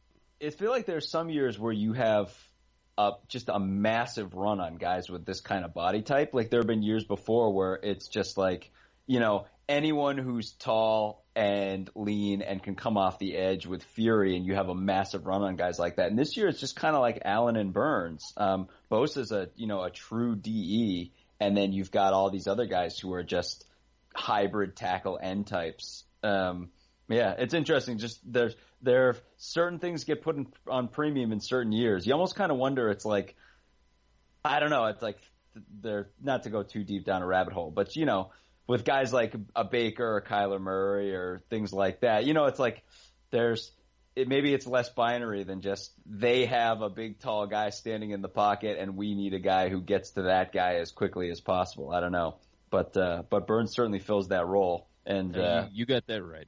yeah, You this late right. this late in the draft. Yeah, he. I, I feel like he might have. He might have felt like he dropped a little bit. And, and I, Yeah. I guess a lot of the the mock drafts kind of had him in this, you know, twelve to twenty range. Uh, so I don't think he dropped a whole lot, but uh, but yeah, if you can get him at sixteen, I, I think that's a, a pretty good win. Uh, Giants number seventeen, Dexter Lawrence, defensive tackle from Clemson. Uh, this was that Cleveland pick from last year that uh, that Cleveland traded them for OBJ. I think this was actually a good pick. Like Dexter Lawrence is a, a legit beast in the middle. Yeah, You're just saying that because you won a bet off this pick. Come on now. I mean, I do feel good about that. Don't get me wrong. Uh, I, I did I did win some change off of that, but uh, but no, I, like Dexter Lawrence, I think is you No, know for sure. obviously Clemson Absolutely. Clemson did great things without him in the playoff, but he was still a a legit factor in the middle of that defensive line. Uh, he's just he's a beast. Um, Minnesota Vikings, Garrett Bradbury, center from North Carolina State. Uh, yeah, cool. Uh, I've I've really talked myself into this pick since it happened. I, I um, bet you have. So, a I like the Vikes are going to move Pat Elflein over to guard, and Bradbury's more of like a. I think Elflein was a later round pick, so you know So Bradbury's, Bradbury's more of a true center. true He's got better center, footwork. He he can see the field better. and and he was Like- graded as like a mid first round pick. So yeah, man, I'm all in. The, the Vikes the Vikes needed an offensive lineman, so they got one. Okay, yeah, I mean that that works, right? That works. Uh, the Tennessee Titans take Jeffrey Simmons, defensive tackle from Mississippi State. Red Uh, flags everywhere with that pick. I mean, Yeah. Uh, well, the Titans are are kings of taking guys that have red flags, but then turning them into good players. Right? Uh, They they did the same thing with uh, Evans from Alabama uh, last year or a couple of years ago, whenever that was. Like they they've done this multiple drafts in a row where they see value and they go on and pounce on it, and we'll just figure out the details later. Uh, I I think this is good because I you know they've they've fixed up the offense through free agency, so through the draft is where you're going to have to fix up the defense, and and this was a good place to start with the defensive line. Am I the only one that thought about that? Everybody else is like, yeah, Titans, cool. Yeah, Yeah. pretty much. works. All right, here we. I know we've got uh, some opinions on this. Broncos at twenty take Noah Fant, uh, tight end from Iowa. Love it. Absolutely. There we go. Yeah, I, I, I love I love the pick. Um, a we needed a tight end. B we got one of the top two ones. We couldn't get Hockenson because he went he went at eight. Uh, so we were able to move down from ten to twenty and still get uh, the next best tight end on the uh, on the market. And C it's not Drew Lock. Yeah, yeah. No, Noah Fant will work well, uh, especially this year. You've got Joe Flacco. He loves tight ends. Uh, we had somebody jump in on the uh, on the chat and, and tell us that. Um, yeah, I mean, I think this works out well. Like uh, Fant is, if you watched him against, like just this past year, if you only had to watch one game and you watched him play against Penn State, like this guy is other level good. He's he's a great tight end, uh, great wide receiver, whatever you want to call him. He can block, he can do everything. Uh, yeah, I think that's I, I think the Broncos did well in this first round. I think Like I'm, I'm I mean, I- surprised. yeah. I just can't. I mean, I mean, it's just unbelievable that the same team had Noah Fant and T.J. Hockenson. I think we can understand how. It, I mean, it, it had to have been basically impossible to go into Iowa City and expect to win a college football game uh, with both of those guys on the same team. 91st ranked offense in college football.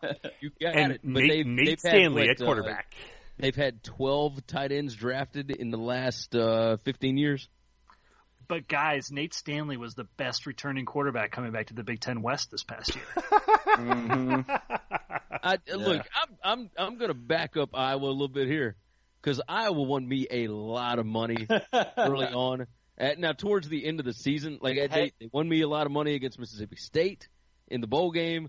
Like Iowa did some good things this year, uh, but they did exactly what they were supposed to. What they go like nine and three Hey, we or they, nine and four, whatever it was. they've won you some money. They've won us some football games. We're we're happy. Every, everyone's everyone's happy with Iowa. Darnell Savage, safety from Maryland, goes 21 to the Green Bay Packers. This is what we were talking about earlier. We have no idea what in the hell the Packers were doing. Th- this was a big reach before the Packers traded up for the pick. Yeah, Yeah, that's Packers. it. I mean, they they traded up from. eh, Did they even have? uh, No, they they had the the number 30 pick and traded with Seattle to jump up and get this guy, and I just don't see it. He'd have been there at 30. He'd probably been there. He probably would have been there at 60 next round. Yeah. Be- I, I I can't understand it. Yeah. I mean, he he made some money. Props to him. He he turned two wins over Texas into some major money. Uh, Philadelphia Eagles at 22 take Andre Dillard, tackle from Washington State. Uh, I did. He's so he's one of those guys that you notice. Uh, I feel like every time I say he's one of those guys, I feel like I'm Jon Gruden. You know, like this guy, this guy right here. Uh, Andre Look, Dillard was Look, we t- look when we talked about Andre Dillard, we talked about you know we were talking about him when we talked about that he was a Yeah. player. he's this guy is a guy. He's a dude, man. Uh, no, he's Turkey he hole. Actually, literally is he's literally somebody that stands out when you're watching Washington State games. Now, a lot of that might be the fact that there's not a whole lot of talent on the field in these Pac-12 games. Uh, the other side is he might be just really, really good. I think the Eagles got a good one with him. I agree. I thought the Vikes. I thought this is the guy the Vikes would take at 18. Honestly, uh, or the or the tackle from Florida. But um, yeah, I think it's a good pick for the Eagles for sure. Uh, Tytus Howard, tackle from Alabama State, goes 23 to the Texans. Uh, look, I, I will admit, I watched one Alabama State game this year. I don't know who they played. It was on ESPN Plus, and I watched it because there was literally nothing else on. Like it was on at a different time. There was no other football games on, and I I have no idea who this guy is. WTF, I y'all? alone? Again, I again I just he still had some of the most enjoyable highlights because watching a 6'5", 322 pound NFL first round prospect play SWAC football against the rest of SWAC football is just so amusing. Just watching him just kind of like like almost like a giant eating people, running over people, sitting on people, just wonderful. It's not going to be the same now though. Um, but yeah, I guess this fits developmental prospect. Yeah, a hundred percent. Twenty-four Oakland Raiders take the bionic man Josh Jacobs, uh, running back out of Alabama, the first running back off the board. Uh, I believe the only, only, running back off the board. yeah, Yeah, the only running back off the board. Uh, three star from Oklahoma that just I, I still don't know how or why. Uh, I think it's a good pick for the Raiders because Jacobs does everything well. And with Marshawn Lynch retiring too, that uh, it's a position in need. Uh, yeah, and, and the funny thing is, like, he's going to play. He's going to play a ton, and I, I think the Raiders are going to use him. It, like, it, I I remember the Bucks teams and the Raiders teams from past Gruden and how much they utilize their running backs, and and they utilized running backs this year. So I know Jacobs is going to get some run, and I mean, it, I, he could not have wished for a better situation. I just love again that we're to the point with Alabama where the fact that a guy doesn't play can be like can be viewed as a positive. Or it'd be like, well, he he went to Alabama and he didn't play, so a lot of tread left on the tires. He's fresh. He's really fresh. I Ready wonder if all of that is because of how much uh, some of the past guys kind of burned out very quickly That's true. because they were utilized so much. It, it, Derrick Henry is one that has not uh, has not burned out, but I mean, God, they ran him like forty times a game, like in that 2015 season. Like they, when when he won the Heisman Trophy, they ran him into the ground, and he was still chugging along. But that was the only year, right? Like the because the year prior he was the secondary back and he didn't he didn't play that often, right? Yeah, not a ton, um, but it, you know, it was the same thing with uh, uh, Trent Richardson, right? Like at Richardson, they also had Eddie Lacy back there. It, it, Richardson played; he was third string behind uh, Lacy and Ingram in 2010, and then Richardson was second string behind Lacy in 2011, maybe, or no, maybe he was. ah, God, I don't remember what I it thought was. he I thought he ended up being first string and Lacy was the was Lacy the, was the backup. thunder to his lightning. Yeah, and then Lacy was the starter in 2012 and and whatnot. So yeah, I mean it's it, all of them got run. Uh, they just happen to have a deeper stable of running backs right now with Najee Harris and Damien Harris and Josh Jacobs and uh, uh, Brian uh, uh, what's his name Roberts and Gary, Uh, your our- stable your stable of running backs is even deeper than Northwestern's stable of running backs. which is pretty crazy because, because I, I feel like Northwestern's offense is nothing but running backs, like Yeah. just lined up everywhere. Uh, Marquise Brown, twenty-five to the Ravens, wide receiver from Oklahoma. Uh, I think that was a good pick for the Ravens, although I don't know that they're actually going to use him. But I mean, I, I I seem to be the guy on the oh, outside. they'll use him. He's working on those ten yard out throws right now. working He's- on he's that working on- fastball. He's working on blocking. Yeah, That's exactly yeah. what he's doing. Yeah, his five eight frame is going to be great. mhm. Uh, Montez Sweat goes 26 to the Redskins, edge rusher from uh, Mississippi State. I think uh, the Redskins actually moved back up in the draft because this was Indiana's pick, Indiana, uh, Indianapolis's pick. Uh, yeah, I think this was a good, uh, a good jump back spot. Good Uh, value. Good yeah, value. Given it great a guy value. had a top ten grade from some from some outlets. Yeah, this Uh, goes back again to what I was saying before. Like in years past, I feel like just based on a guy like this as measurables, he goes like top ten or even top five. But it's just a little bit different now. Uh, now he did have some uh, some behavior issues. Uh, uh, he got kicked out of Michigan State, had to go down to Mississippi State. You know, it, it, not not where you want to go uh, if you're used to East Lansing, uh, uh, which isn't you know it's not great, but it's better than Starkville. So, uh, 28 Los Angeles Chargers take Jerry Tillery. Uh, uh, no, no, no. I'm sorry. 27 Oakland Raiders Johnathan Abraham, uh, Abram, safety from Mississippi State. Uh, yeah, another another good pick for the Raiders. I think uh, Abram was was fantastic this year. Whoa, we got to go back to Sweat for a second. Uh, he got misdiagnosed with a heart defect. Yeah, that like just was coming out like a day or two ago. Yeah, Wow. he, he was. It, it, we don't normally hear of of a misdiagnosis, right?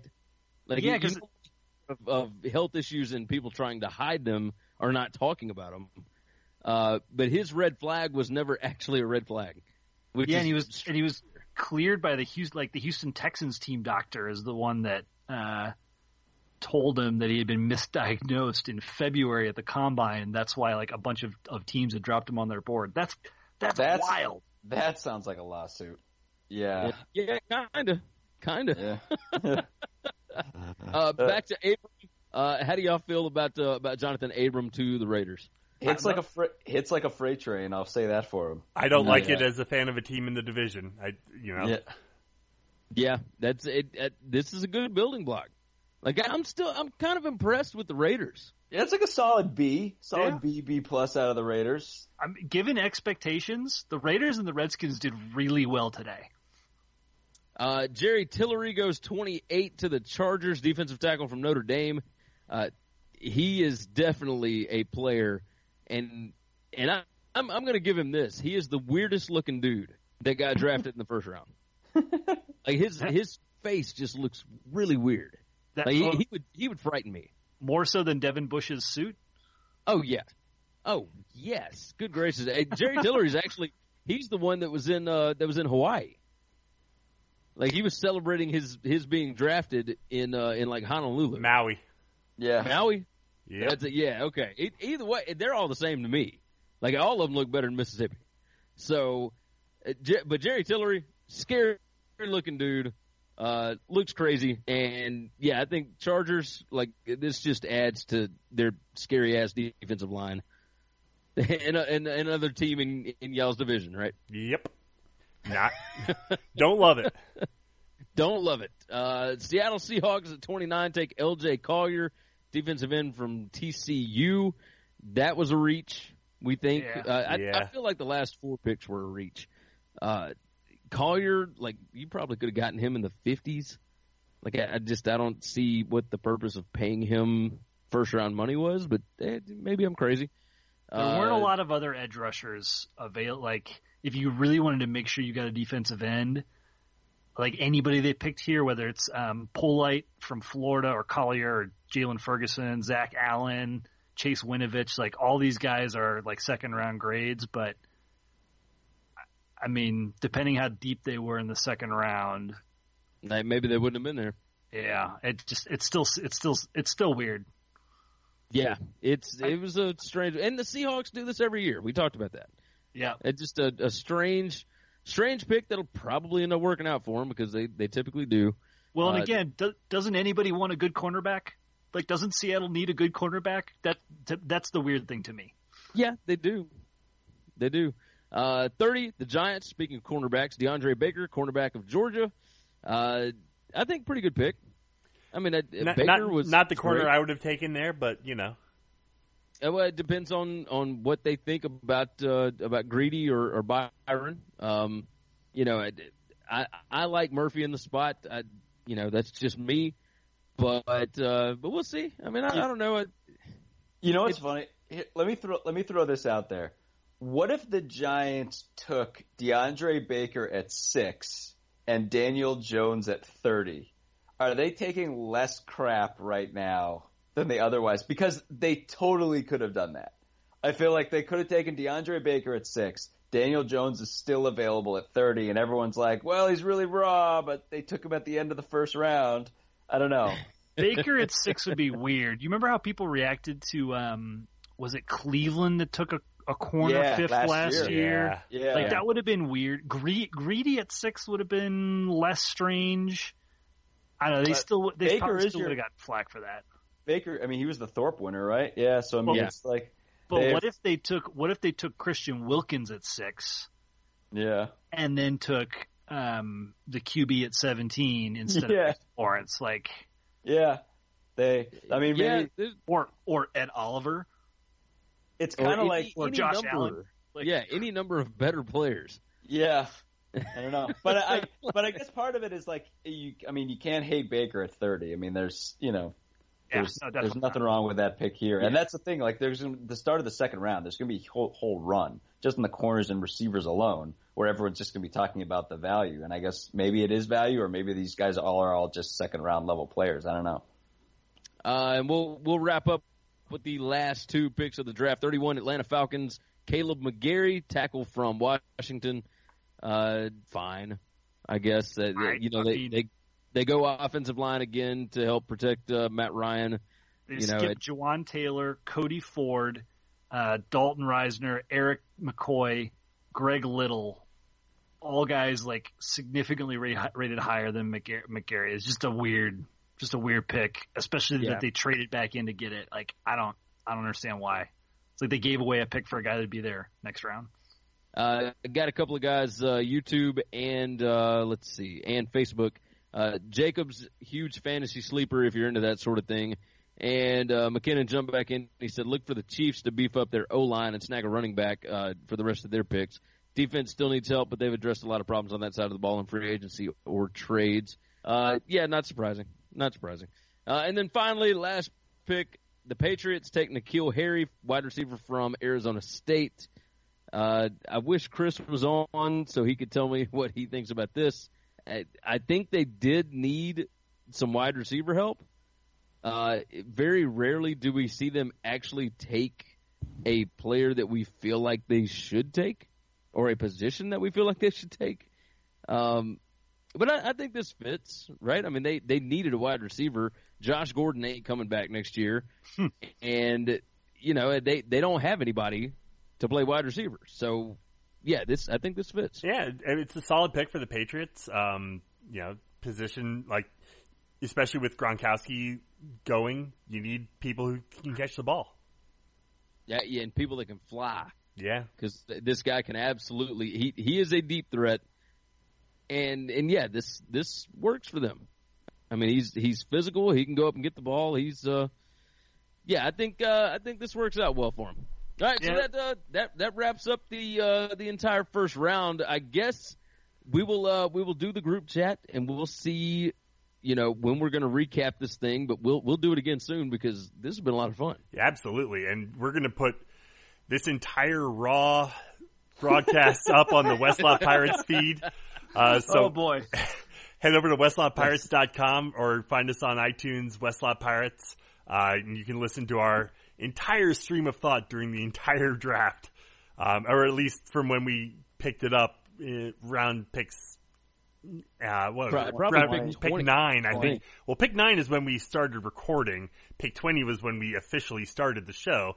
Um, But, but we're putting the whole thing up. So oh yeah, we're we're Let's putting go. the whole thing up. Absolutely, cold open. cold open. I yeah, love it. I love hour it. long cold open. Love it. So for for all the Westlot fans, you can find us over at winningcureseverything.com. Uh, you can follow me at Gary WCE if you want to follow the Periscope show.